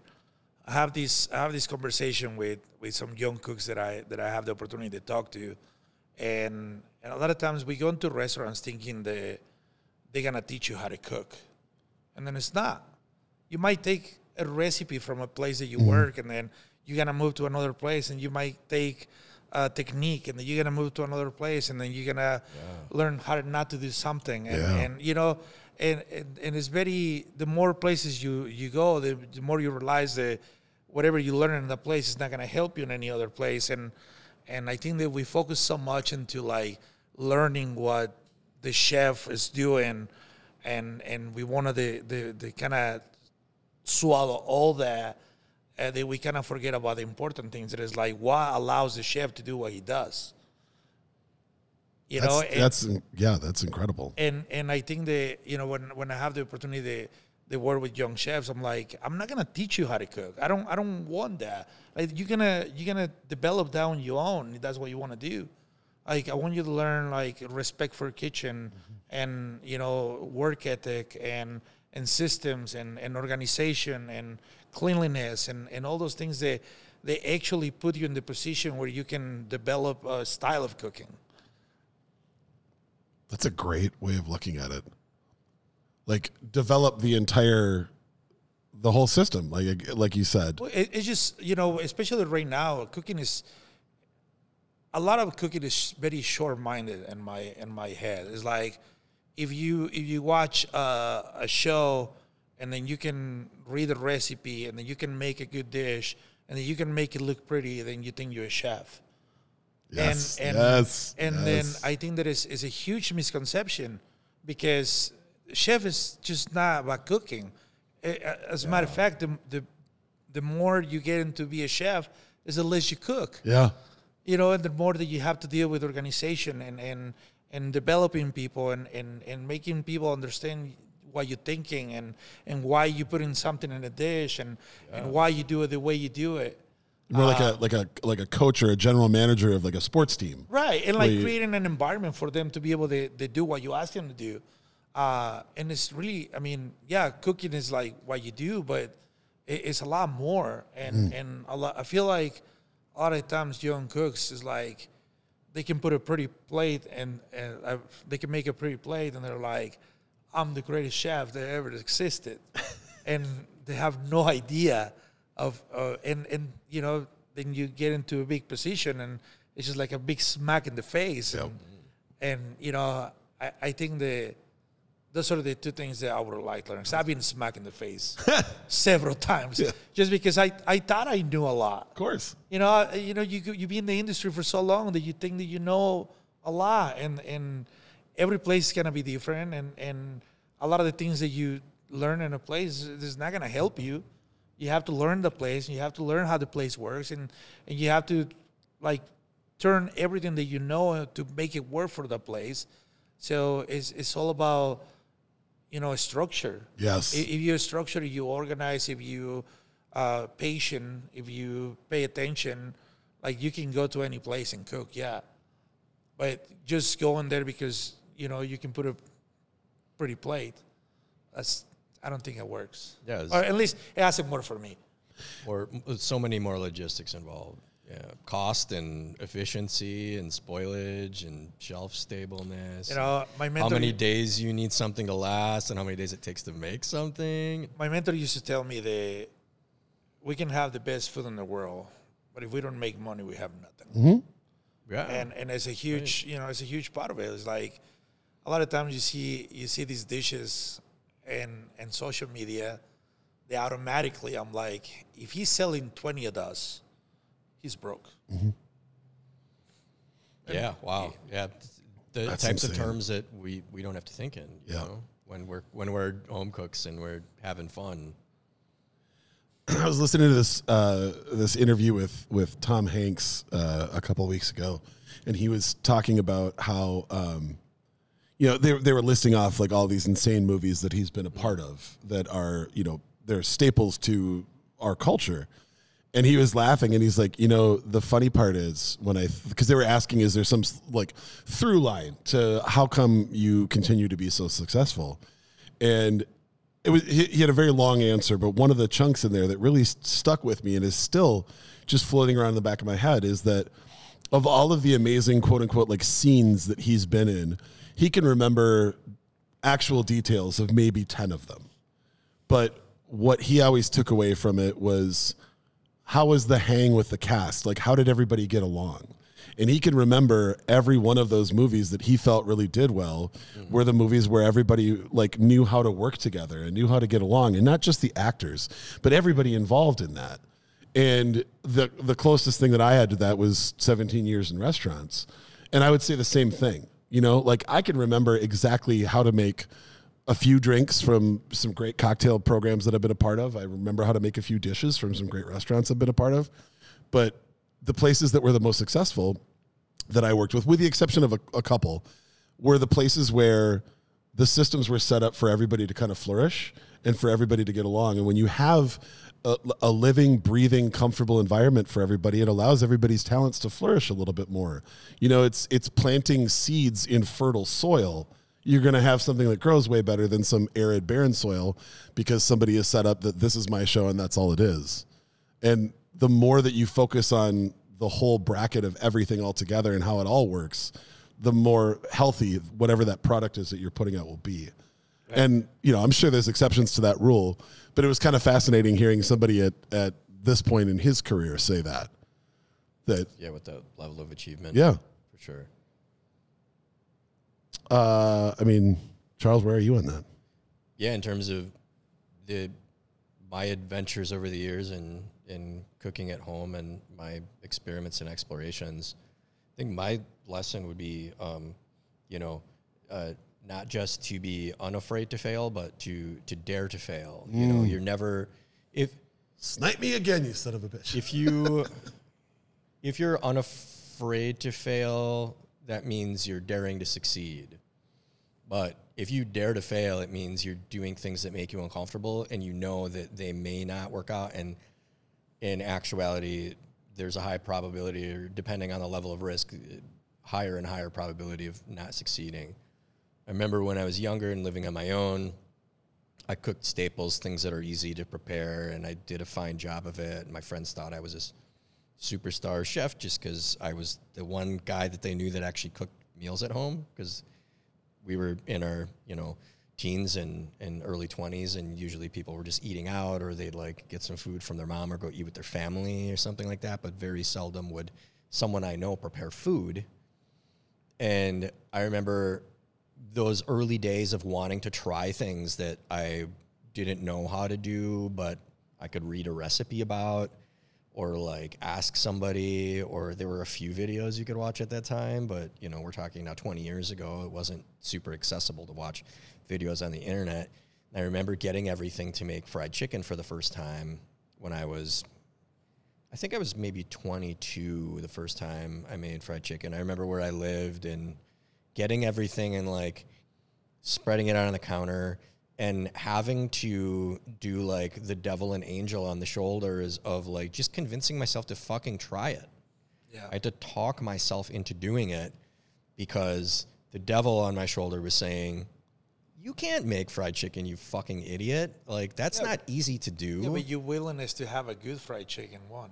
Right? I- yes, yes. I was like, right, no, it I'm gonna have a good the other, chicken. The other shoulder was, dude, what is the worst that can happen? Yep. Chicken's not that expensive. You're not a baller by any means, but chicken and flour and and uh, hot sauce and the other four or five ingredients that you you procured to prepare this dish, in some at the time was probably fifteen dollars. You know, we're talking about in 2002 or what Yep. have you, and I I talked myself into it and I prepared it and uh, it was okay. It wasn't great. Like I didn't know how to temp the oil and that you probably shouldn't actually use oil because I later learned all the lessons about brining and the buttermilk and shaking it in a bag if you want the shortcut and then using um, uh, shortening or lard in a skillet and, and how hot it should be and how long it should take and how some things take longer than others and you shouldn't crowd the pan. I didn't know any of that. Of course. right? So yes, I crowded the pan. Yes, I used like fucking canola oil. Um, the flour was probably old. It was in the cupboard for a long time. The chicken was okay, but it was like the waterlogged Tyson's that I got from a local, you know, commodity grocery store. And the outside was, you know, burnt in spots, and the inside was a little overcooked. But me and my roommates ate it. They thought I made the greatest fried chicken on planet Yeah. Earth. And I was like, it was okay, but it could be so much better. And next time it'll be a little better than it was this time. That's the other thing you need to convince yourself. You're not bad at making fried chicken. You just don't get it yet. But this is the first step to Just haven't figuring it out. enough, Yeah. Yeah. And when you're, if you say, like, man, I really would like to understand how to make this thing that I think it's possible to make at home, study. Like what hmm? I've been doing with Yakitori, I've been studying. I, I bought a book, I've been reading it diligently, I've been watching lots of videos before I even start. I would just say preparation is key, like making sure that you have all the tools. That obviously, preparation also creates anticipation and sometimes anxiety because then you feel like I should absolutely do a good job because of how hard I studied. In some senses, it makes it even scarier because you feel like all this anticipation should make the end result seven, eight months later fantastic. It might not be, but you have to dare to fail. You have to be prepared for the end result to not be what you anticipated and to say, okay, I'm going to try again. Granted, there are also things that it's important to know you probably shouldn't be preparing at home. When we had the omakase here last week, Chef Bosca came down here and enjoyed a beer with us while we had our after dinner cigar. And um, uh, a gentleman who was joining us asked him, "Can I make sushi at home? Can I, can I make sushi?" And he was being like partly, you know, it's this this guy who's likes to joke, and I couldn't tell if he was serious or not. And you know, Bosca is good natured. He was like, "Yeah, he's. I'm, I'm thinking of teaching classes. You know, like I could I could teach you how to make sushi." And I was like, uh, "Chef, correct me if I'm wrong, but the key, at least my understanding of it, because I used to try to make sushi at home and realized that it's not always wise to attempt to do something like that. The key is the rice." And he said you got to get the rice. You got to get the rice. Making the even cuts of the fish and stuff, like you can you can learn that, but the rice requires mastery if you want to replicate the thing that you got from me tonight or at um, Kaiseki Furukawa or Billy Sushi or any number of places around the country or the world. It's not easy to do. So I'm also brave enough to say I would prefer to go get sushi from a sushi master than to try to make it for myself. Well, I make sashimi. Sure, I'll make sashimi. I'll make like a seafood platter and there'll be some sashimi on it, meaning I get nice fish and slice it. But I don't want to make sushi at Yep. home. Uh, I've decided that I don't want. That's the. That's not one of the thousand things that I want to learn to try to do well for myself. But for some people, if that's your thing, then dare to fail. You know, work on the rice, work on your cuts, and getting beautiful fresh fresh fish, and asking like, how long should I should the fish sit in my fridge? Because that's another secret of the trade. They're not getting as fresh a fish as possible. That's not the key. It does. It's not like the freshest fish makes the best sushi. That's actually not true. But I would say, dare to fail, and also, it's okay if you say I, that's not a thing that I'm going to prepare. Someone else can prepare that. Yeah. Someone who is someone eh, like I. eh, Gustavo can make me mole. Maybe someday I'll try that. But for now, like I, I'm just gonna go get it. Yes. right? Yeah. yes. And hey, I uh, I make I make tortilla, but they're nothing like your fucking Yeah. tortillas. So I know when I make mine, it's one thing, and when I get yours, it's another thing. That's okay too. That's okay You can too. say I'm Yeah, making a thing yeah. that's pretty good, but if I want to, you know, and there's something about that. that there's a personal sense of pride. Yeah. But you know, I have the press, like the the the cast iron press, and I think I do okay. Hmm? But now I know. I mean, five years ago when I was making them, I thought they were pretty damn good comparatively to the, like the the Whole Foods tortilla. And then now I'm like, oh no, they're terrible. They're, they're good. They're fine to eat. They're fine to eat, and people are people are impressed when you do it. They, Like, they "Oh, are better these?" than the other ones out there. So Yeah. I, I mean, honestly, I think that my answer is kind of a mix of, of both of yours in that I really wish I would have learned more in my failures. I, it took me, Okay. my early 20s were, were really when I figured out that it was okay to kind of fuck it up. Because what I also learned is that I usually held myself to a higher standard of what flavors I wanted in there than most of the people that were eating my food. Most of the people were just impressed that somebody was cooking for them and they were getting something homemade. That almost and always true, right? I would shit on it in front of them Uh, because you make I it- was I was convinced that I had like to the talk chef about. on Top Chef that before they even taste it, they're like, "It sucks." Yep, that was that was. That, I still struggle with that. My poor wife has to remind me every now and then. I am enjoying a very nice dinner that my husband prepared, and if my husband would shut the fuck up, maybe I would be able to enjoy it that well. And, and that and that is true though. I you know, we I think that when you when you like food so much as much as we do, and then when we've been around so much food as much as we do, we have a different palate. Yep. And and it's a lot of times when you do something and obviously like you always push to do the best you can do.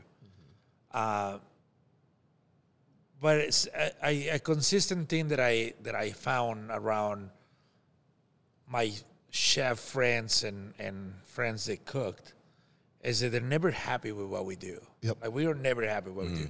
We always think they need something, or that is like it's rare. You know, it's rare. Like uh, even with me, like it, it's very rare that I taste something. I'm like, that's it. That's just, it's just nothing else.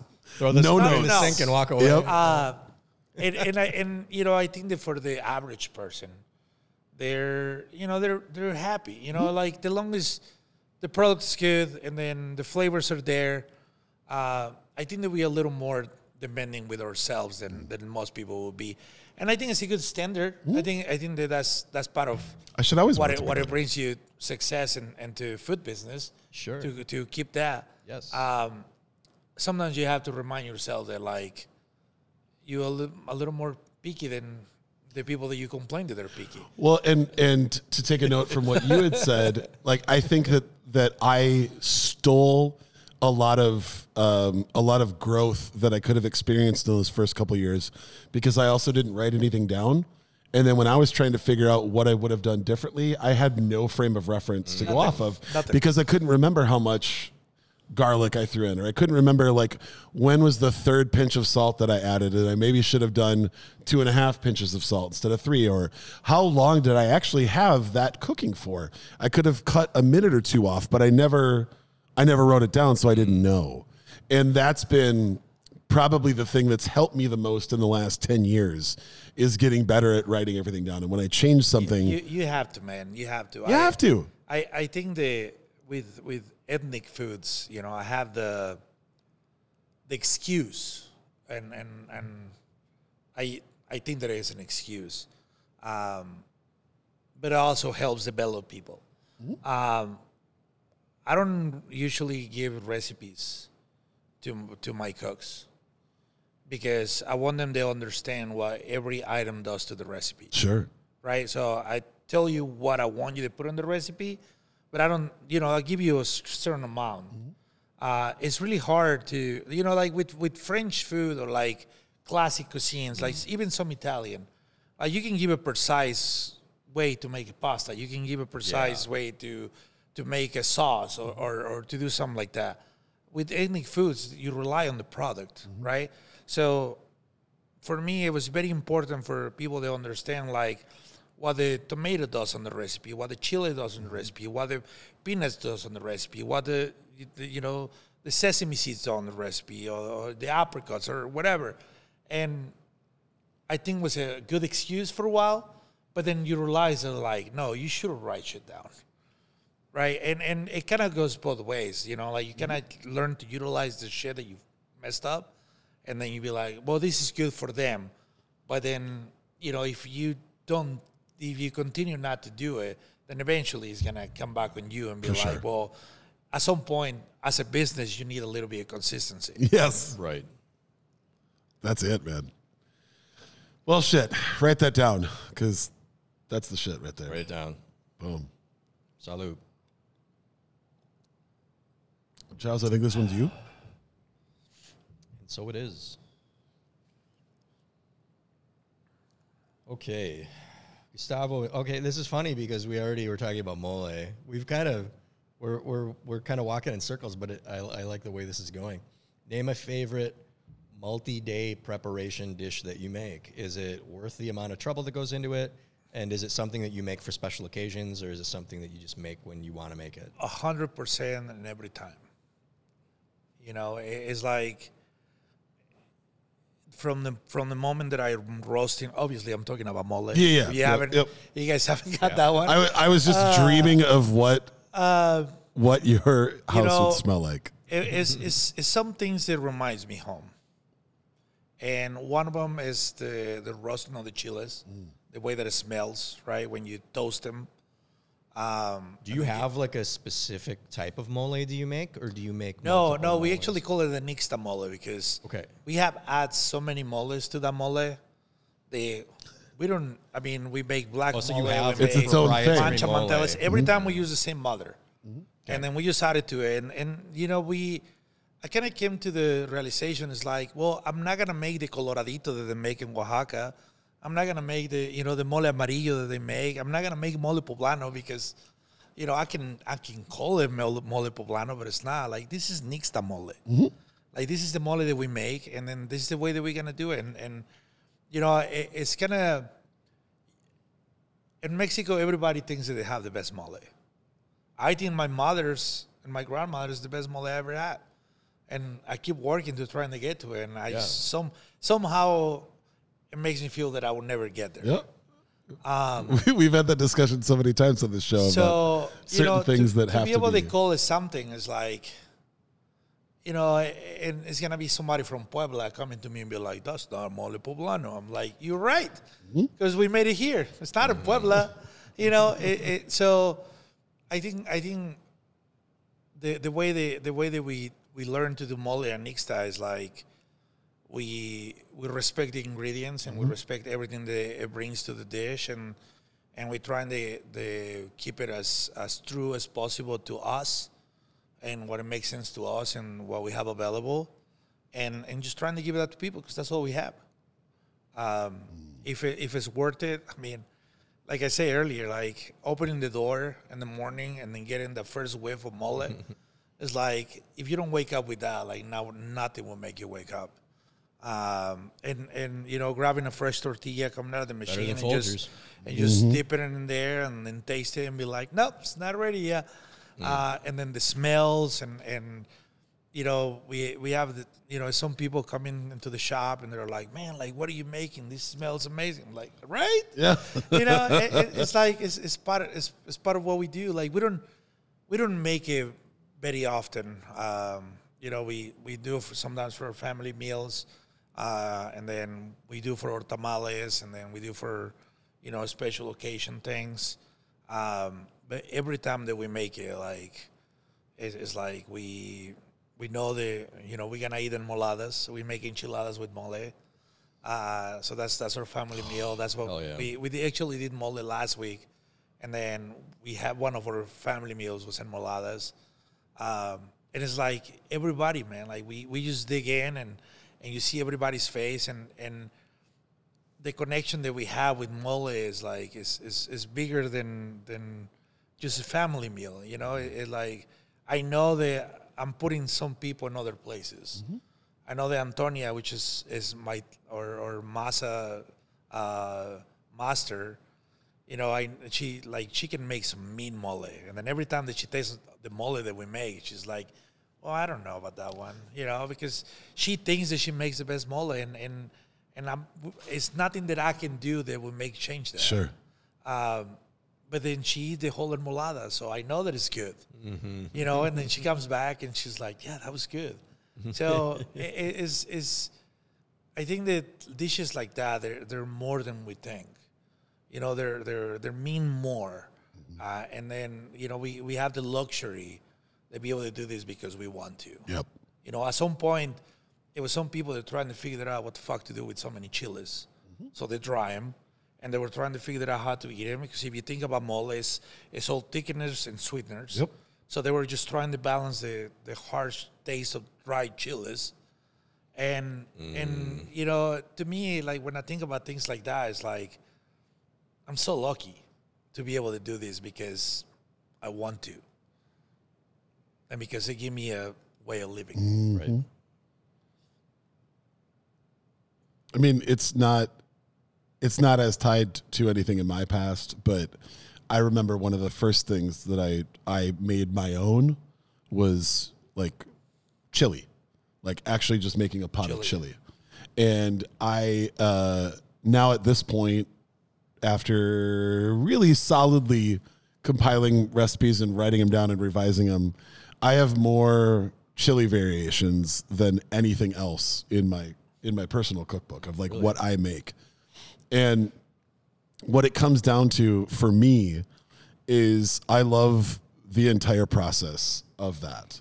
And I think it's because it always like I started making it for football stuff and that was the time the only time where all of my friends from the bar industry weren't working. We would all get together and we would watch football. And we would always have like bullshit. We would have like Pizza Hut or Papa John's pizza or some really terrible wings that we had bought like an hour ago and they were kind of congealing. And I wanted to have something that I could make like from scratch that would be like, hey, again, going back to like, this is love for you. I want you to have I love this. you guys, even if you Yeah, suck.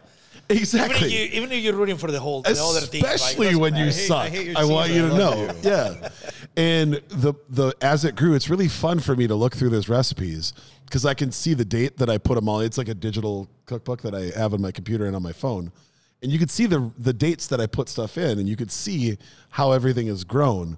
And it used to be, you know, using a bunch of canned shit and then, you know, cooking up some meat and mixing it all together and then serving it. And then slowly, one by one, it was peeling all those layers back.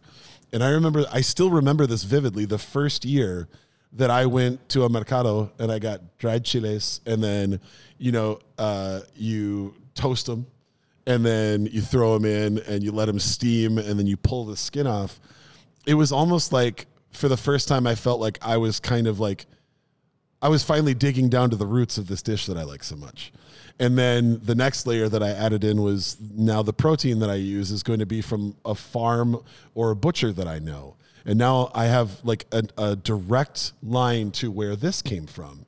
And then it was bringing in tomatoes from a friend's garden and bringing in, uh, you know, maybe an extra uh, chocolate habanero or something crazy from a friend of mine's garden. And then it's bringing in herbs from another friend's garden. And all of a sudden, what you have is not only this recipe that takes usually the night before, because it's so much better after sitting for a day Yeah. you have all of that together but then you have like so it's it's this like metaphorical connection right but then you have direct lines to all of these humans who have made an imprint in my life and you have a direct line to a technique that people have been using for hundreds or thousands of years and now all of a sudden all of that is just in this bowl and yeah, we're going to sit next to each other and we're going to yell for people wearing costumes that are the same color as the costumes that I put on when I got up today.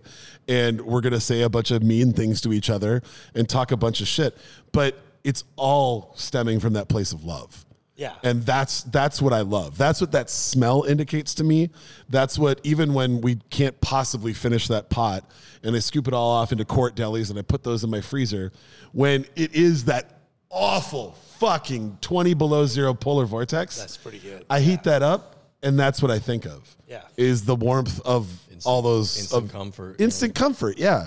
Because it's all of those things in one little quart sized deli. So let me ask you: Do you have a chili that you cook over multiple days? Do you like smoke shoulder in one of your chilies or something like that? Yeah, the the the one that I'm the most proud of right now is uh, is a brisket chili. Uh, So that starts the day before. So that's a full day of smoking that, and then it's carving that up, and then uh, uh, shout out to friend of the podcast, uh, John and Ashley Buck. Uh, I had been literally, I, I will freely admit this. I think you and I talked about this, Charles. I had been throwing away the fat that I butchered off the brisket, and they were like, "Dude, throw it in a crock pot and render that out, and then use that tallow to then cook anything else that you need." And so now that same beef that's smoked and is adding all of that flavor, now all of a sudden you have all of this beautiful unctuous fat that's helping cook a lot of the vegetables that are going in there. So you have the brisket and then you have the start of that and then it's literally like cook it into the evening and then kill the heat let it sit and then reheat it the next day. And then that just slow simmers all day long. And if we need to, you know, you can add a little bit of beef stock or a little bit of tomato sauce, depending on, you know, where the consistency is. But to me, it's that it's that overnight resting where all those flavors really come together. And that's what I that's to me, I again, I don't know if it's just my brain projecting this, but I feel like that's when it really ties together. Yeah. Is in that that overnight and then the, you, the you hear that so many times, right? It's like soup would taste better the next day. Yep. Yeah. and and I mean, because the way that we work in the industry that we do, like sometimes doesn't you you don't have the time to do that. Exactly. Uh, but I can attest that like some of the best dishes that I have is by uh, reheating something. Absolutely. Um, Meats with a lot of connective tissue and a lot of collagen, Mm-hmm. and it resets and then it reheats. If you if you make a pot roast the right way Oh, or short ribs the right way, and you reheat them the next day, it is scientifically better than it Yep. was the day that you prepared. I will hold to that till the end of my life. Pot roast the next day is better than pot roast fresh. yeah. Uh, I mean, Charles, I know that you have a couple things that you really put that much time into. Is there anything? Yeah, I actually wanted to frame a question in a particular way that would be probably a little too specific and might not work for everybody. And the way I wanted to ask it almost is is there something that you prepare with leftovers, air quotes, uh, because it's meant to be prepared that way that is almost like irresponsible? And so it- it's the same answer for me as the answer to this question. And I'm glad we have an a, Italian trained Italian chef here because it's arancini. So uh, something about arancini feels super irresponsible because you're making this really beautiful, silky, perfectly prepared risotto, and then you're like, "Nope, not now, motherfucker!" And you set it. Yeah, yeah. the That, that was that was feel kind of wrong. Right? Doesn't I'd it? say, yeah. you know, it was it was fine when we were like, all right, we have too much risotto that we Yes, pre-cooked. yes. Let's use it for something else. When you started cooking risotto to make arancini, it just seems like something is wrong. Like like we went too far. No, Exactly. Right. I mean, I was not to jump on on your point, No, but like same thing for uh, for whenever I make a dish with rice. Like just recently, uh, my wife was craving, you know, like takeout Americanized Chinese, and so I was like, well, why don't I just make like a Mongolian chicken?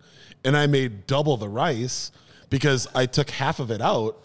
And I let that dry out, threw that in the freezer overnight, because then I knew I could make some bomb fried rice the next day. Like I'm intending, I have to cook that ahead rice, of time. We we have fried rice once a week. Yeah, Like It's it- incredible. It's just like you know, we cook rice for our family meals. Yeah. And then we always have rice. It's the one thing that we always cook more that we need to. Uh, even when we don't cook enough, you have to cook more. So you ended up cooking more than Way you need more. to. Uh, so we always, ha- and then, yeah, you're exactly right. Like, I, I I feel like rice is one of those things that like you can make it so good yeah. with such a little effort, where like you will be satisfied. You just by- gotta when pay it's attention. right, there's almost nothing more satisfying Mm-hmm. than, especially rice with fat.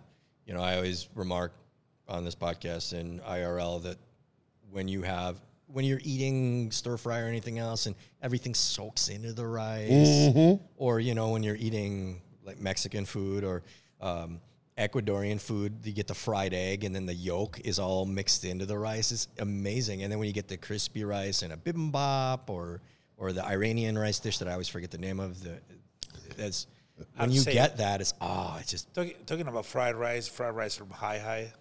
Oh yeah, bonkers. I don't know what they do. I'm trying to figure that out. Still They- trying to I figure know, that out. and it's it's yeah. There's something about the texture that comes with it, like where I. That's one where I will straight up like either use my finger, I'll just lick the plate. Yeah, no, no. Like I just want to, like you know, they give you chopsticks, and I'm like, this is not gonna help. No, I want like I want like I- a I want- I kitchen want a spoon. I want a ladle.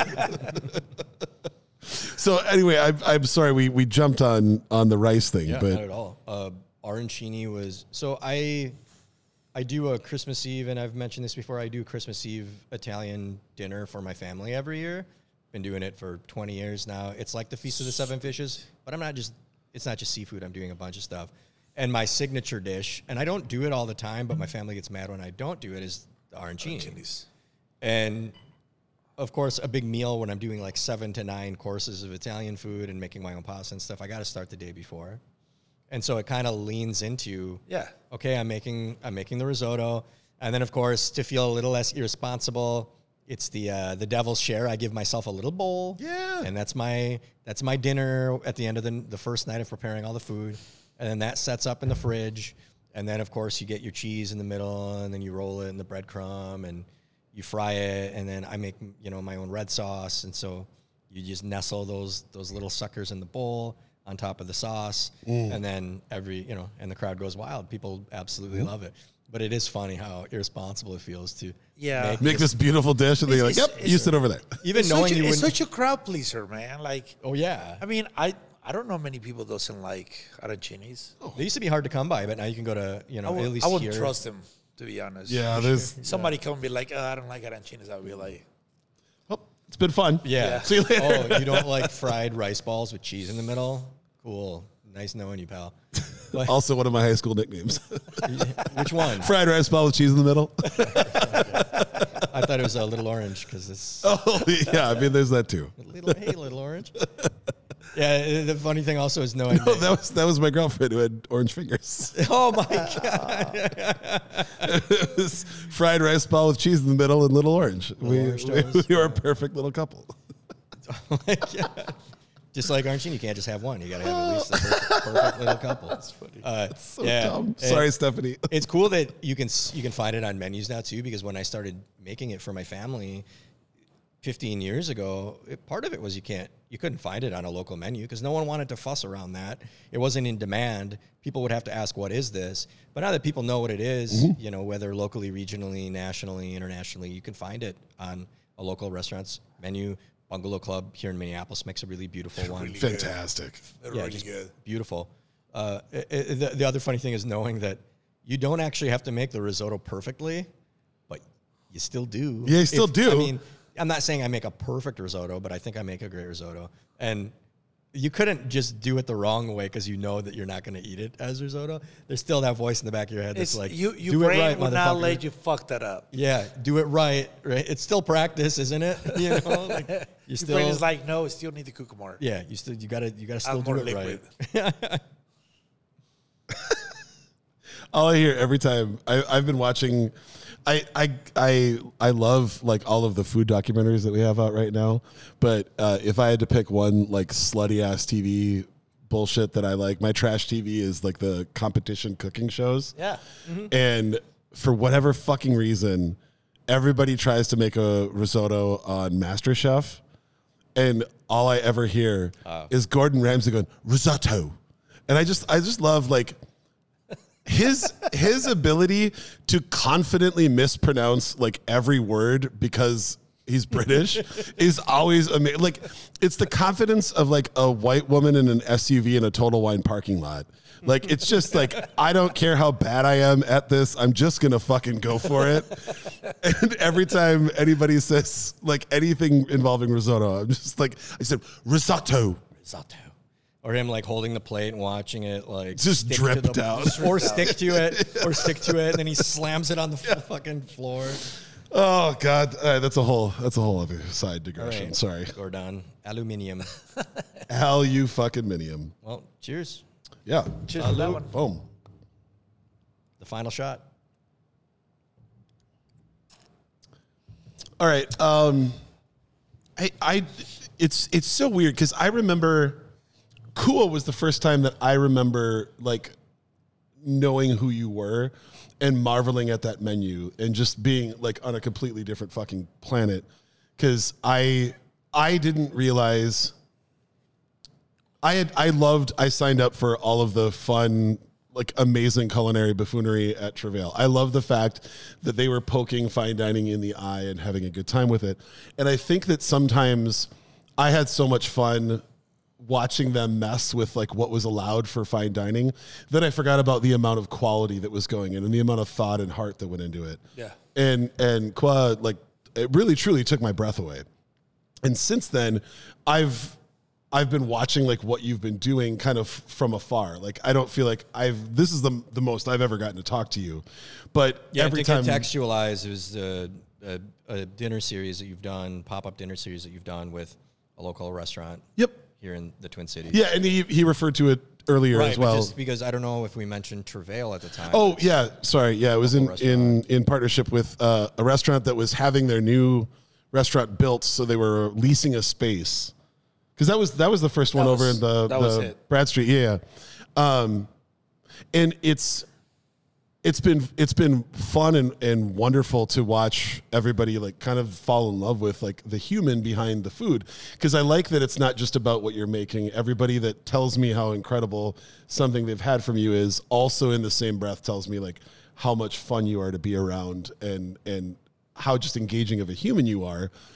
Um, but as somebody who also has to talk to people all the time and kind of always has to be pushing forward, we get stuck in this sort of like go, go, go, go, go hamster wheel where we have to keep talking about what's coming next and what's up and what are you doing and da da da.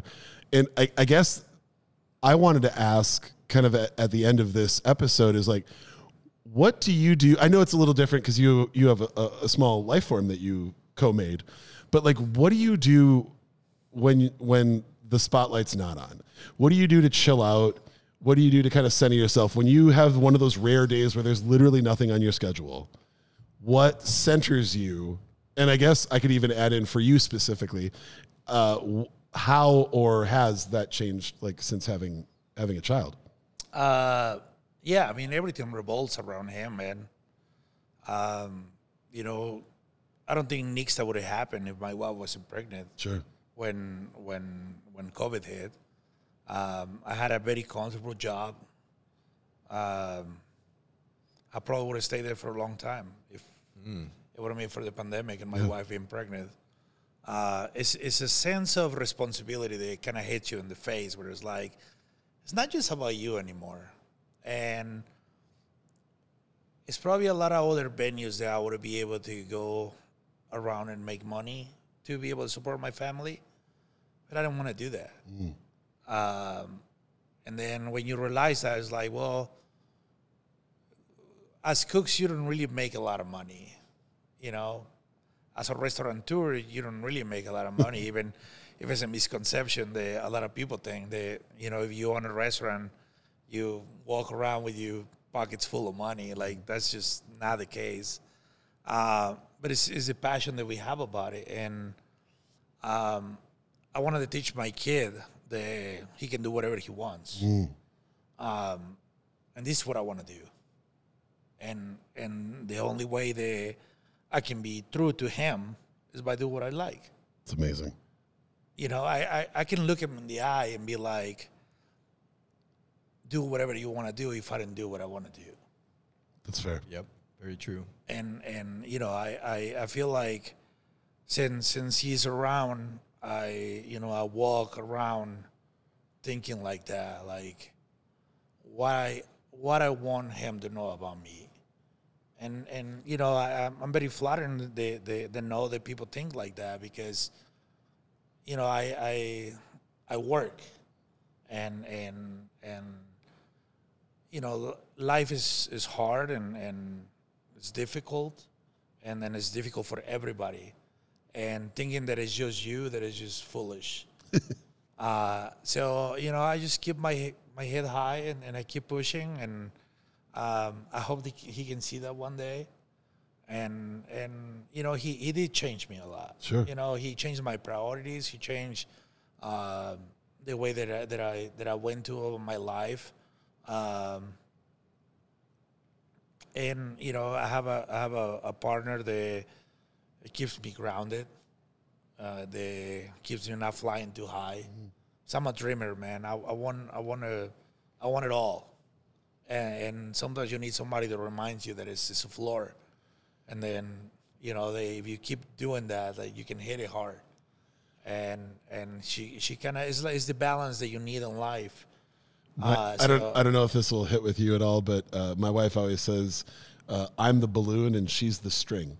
Yeah, She, and, and, and it like, is, man. She's like, "I want you to keep flying, but we got to keep it tethered to something." It, it real." is. It is. You know, and and I feel, it, it, you know, life's a lot about momentum, and and you know, right now, for the past two and a half years, I have the the engine that that keeps me pushing forward. And it doesn't matter what it is. Like, you know, I know I'm gonna push through it, mm-hmm. and I know everything is it's just a moment, and it doesn't matter how hard it gets. Like, if, if, eventually you have to figure it out. You have to move forward, and and you know my partner, she just keeps me uh, in place and keeps on reminding me the things that are important in life, uh, which is is like super important because if it was just me, I would be like a thousand miles away, and and I know that. Like it, it's just like a lot of times I have to remind myself that it's it's aggravating at times when she's like, "No, you cannot do that." But like, but I really want to do it, and and you know I have to think like, why she's telling me that, and and I come back and I'm like, all right, well, let's let's start from here again, and and it has worked. I mean, it has put me in places that I never thought I was gonna be, man. Sure. You know, a, a boy from Mexico that moved here illegally, and and now they has all this. Like it's it's. Sometimes I feel like I live in a life that is not mine. You know, they're like Yeah. I keep looking uh, back to like who's gonna come and take it. You know, but I also work really hard and, and I'm very passionate about what I do and uh, I I love I love what I do. I, I I can see myself doing anything else. Is there anything that you do when you're not at work to kind of refill your cup, just personally? Like, is there Well, like just just like yeah, them man. Like they're they're my they're my center. sure, You know, I, I I take a day that I'm uh, that I'm I hang out with my with my son, and then we go and stay for hours at the at the playground. love it. Uh, I take him to the Children's Museum. We go to the zoo. That was my favorite and thing. It's like I I, was a you know. I, I try to shut off my phone and and act like I didn't see the somebody called me, and it's hard because Yeah. I know how important it is. You know, it can be a sale, it can be an important call for business, it can be something else, but nothing is more important than them. yeah, that's real. So you know, it, when when it gets to the point, it's like I I just have to do what's what's there, and and you know, I, I, a lot of things in my life. You know, I left my country, I left my family, I left my friends, I left a lot of things. So a lot of times when you have something and then you want to reach to something else, it's very easy to say like, well, I, I, know I can just go to that and, and then they will be here, but I, as you get older, like you don't know and and I learned to appreciate a lot more the things that I have with me and and trying to take care of as much as I can. And I keep fucking up, man. Like, of course, that's- that's but again, we're, just- we're no, we're daring to fail. that we we're I'm, daring I'm, to I'm fail. Goddamn daring to fail, Yep. man. I'd rather go swinging. Yep, that's it. I'd rather go swinging. That's beautiful, man. I love that. Uh, Doctor Awad. I have to have a clean deck by design. I just keep my schedule so full, and I generally prefer to have it that way. I really love the richness of varying experiences, and I feel like it extends my life. We've been over that before on the long shot episode about how we feel about the passage of time. But I do also, it, it seems ironic by nature, but especially in the summer, I always schedule one weekend with where I don't allow myself to have any plans ahead of time. I can't make plans.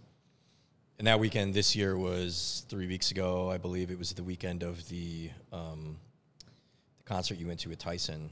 Oh yeah, the Rammstein show. Yeah, the the yep. So that weekend, and that was one of the things he asked me to go to that, and I told him I had plans, but that was my plan. My plan was to not have plans, so it was a little disingenuous, but technically, my calendar was marked.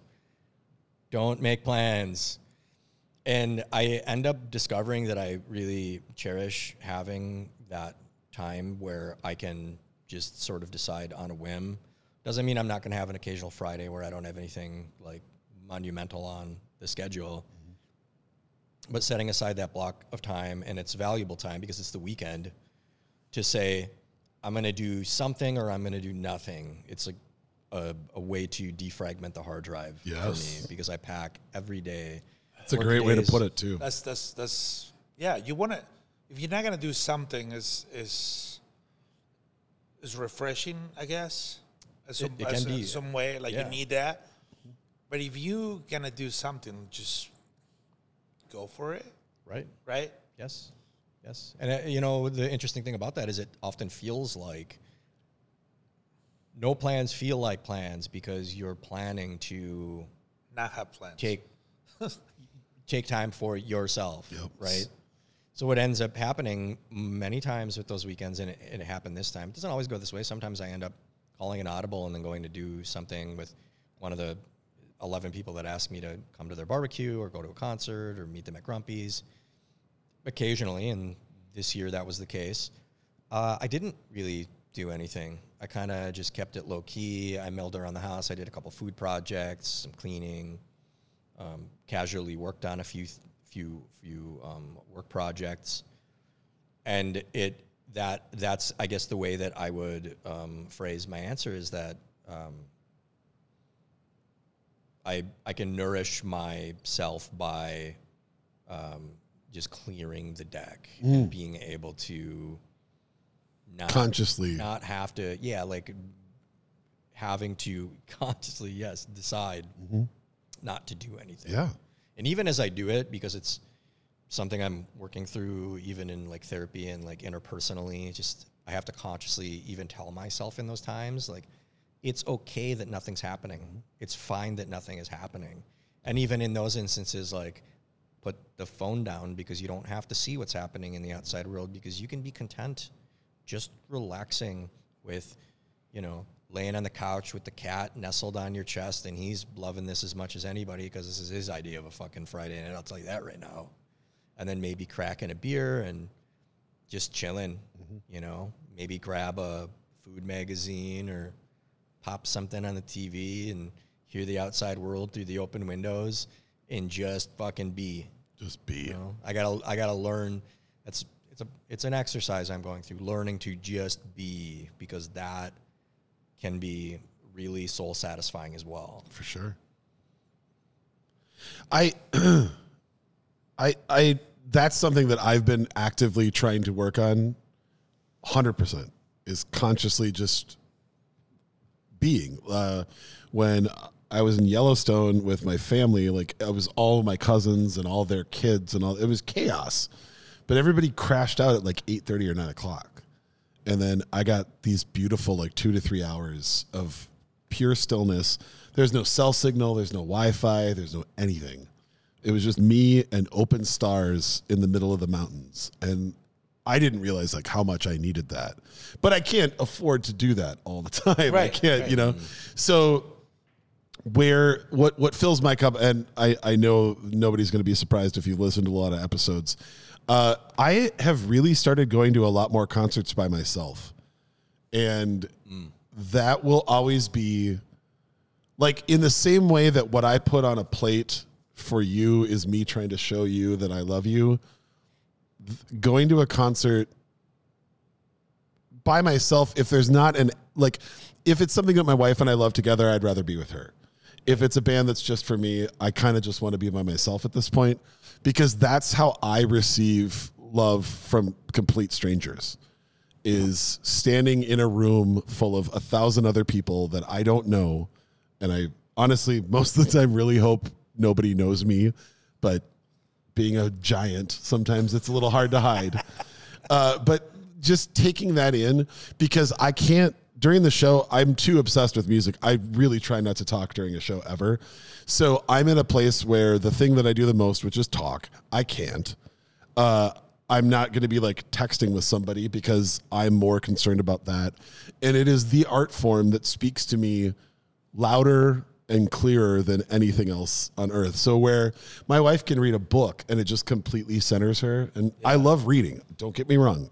But if I had to pick between reading a book or going to a show, I'd go to a show. To show, yeah. Because in 2 hours I walk out and my battery is at 100% Right. because I got to take in my favorite art form and I got to watch humans that I love doing it. Mm-hmm. And then I didn't have to interact at all. It didn't require me to come up or be charming or do anything. It didn't require them to answer things correctly for me to want.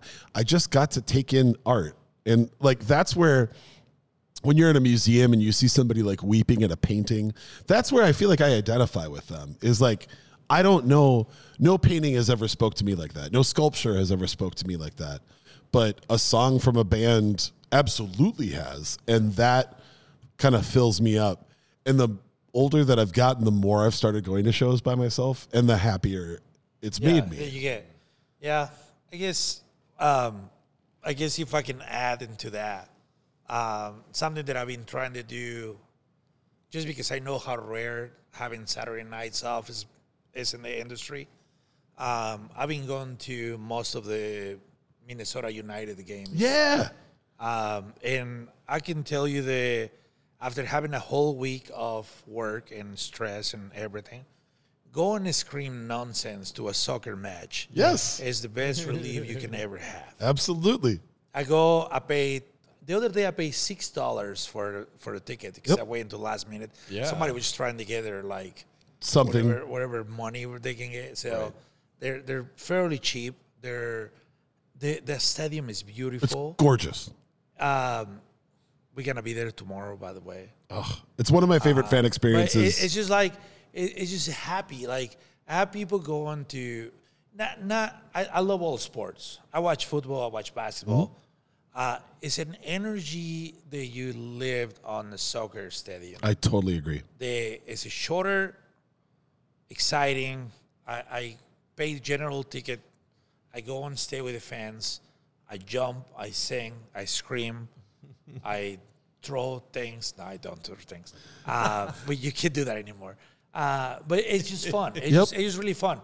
And and as a as a way to end the week of, you know, work. That's that's also has been like an amazing way to cope with life. Well, and as your son grows, like that's also a really easy and oh, great Oh, way to he's A loon. bond. He's a loon, man. He Right? know- That's it. We we were driving by today, and I was like, "That's where the loons live."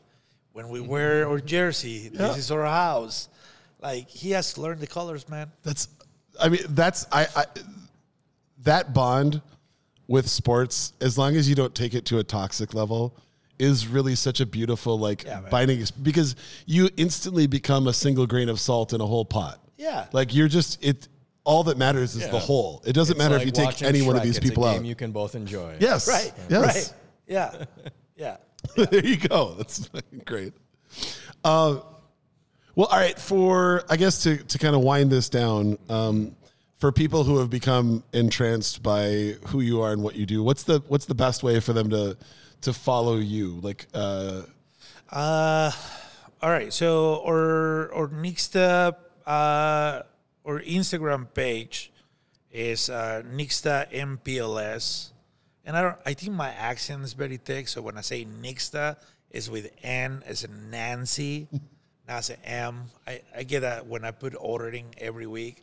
They're like with the M, like no with the N. Uh, so Nixta MPLS. Uh, that's also our, our our website. Um, and then you know we, we still do our, our family package meals. Um, we're gonna continue doing till we don't have to. People still like we have some people that keep getting the meals from the first week that we that we started doing this, which was two years ago, uh, until now, and and we so appreciative. That's the fuel that has keep us going all this time. Um, we we have a possible expansion coming up, uh, which is super exciting about. I heard something about. yeah, I didn't want to tip any cards, but uh, you guys, you guys, you guys might it. be able to come and sit down and, Yes. and, and have a, a beer while you're enjoying your tacos, not not in an ironing board. Which I thought the ironing board dining was a good hashtag, uh, but it didn't it didn't it didn't stick. Uh, uh, but yeah, man, um, you know we in twelve twenty two Second Street Northeast, right by Dangerous Man and Young Joni and. Yeah, beautiful part of Um, Northeast It's a beautiful corner. Uh, it's a lot of stuff to like walk around, and um, I hope you guys can can come and, and give us a try. Hell yeah. Yeah, some badass tortillas. And if any of any of you out there want to give a true gift of love, uh, you could buy gift cards online. It couldn't be easier. You buy it, it comes right to your email. It it prints off in number form, in barcode form, and in QR code form. Literally could not be any easier. And it's it is literally the best. It will change your view on tortillas. Uh, anything else that you want to? Any anything else crazy you got coming up? Uh, no, man, we just I want to appreciate that you guys hanging out with us and uh, you know coming and hang out with us. We have a lot more stuff coming uh, coming down. Uh, a lot of collaborations, uh, expansion, and just a lot of more tortillas coming down. Love I- the sound of that. Uh, Charles, anything else that you want to throw out right now? Nailed it. right. Uh, and again, just a reminder for anybody that's maybe looking at uh, doing a private event or just having a cool get together here at Club Caraway. Reach right out to me at It Came From the Sea on Instagram. and This place is amazing, by the way. Isn't it? I, I, walk, I walk in here and I was like, what? it's it's impossible. I think I said this to you when you first got here. Like it's impossible to not feel a little bit cooler It- it's, it's when you're like, hanging I feel, out. I feel special. Let's put it that way. Uh, I can't thank you enough for being here, Gustavo. I've I've again as somebody who's admired you from afar for a long time. Uh, it's just wonderful to have a, a voice like yours, but also a heart like yours in this industry, leading where we're going next. Um, I I don't know I. I don't know how old you are. I'm going to assume like we're in our 40s. Are you in a similar? I'm, I'm there. I'm Okay. there, Yeah. So yeah. for for all of us, like I think we grew up where the scary chef and the the closed curtain was what that was what I w- first learned. It was like as far as kitchens go versus everything else, and it's it's humans like you that I've been able to follow that have opened the curtain and have brought everybody in, and instead of us versus them, it's become a we. And once we start talking about we together, then everybody's in it together. And the more that we all learn together, the more that we all share together, the better everything gets. And I get to like be on the outside tangentially working with amazing people in the restaurant industry, but to know that there's there's hearts like yours in there, like it just makes me feel like the future is limitless for where we're gonna go. And all we can do is just keep raising, you know, rising tides raise all ships, man. That's Sir. So It's a good also, place to I'd be. be remiss to not mention that my wife is a Spanish teacher and one of her former students works for you. yes. I don't remember his name. She told me right before I left, but I was like on the way out the door. But that's pretty cool too. that's amazing. small world in our city. Yeah. Here. Yeah. It's that's that's beautiful. And again, uh, all it is is good humans, then finding other good humans, and everybody just grows into a better person. We will. We Yeah. will. Well, uh, cheers to all of you. Thanks for listening again, and we'll see you on the next episode. Salute. Salute. Salud. Boom. Cheers.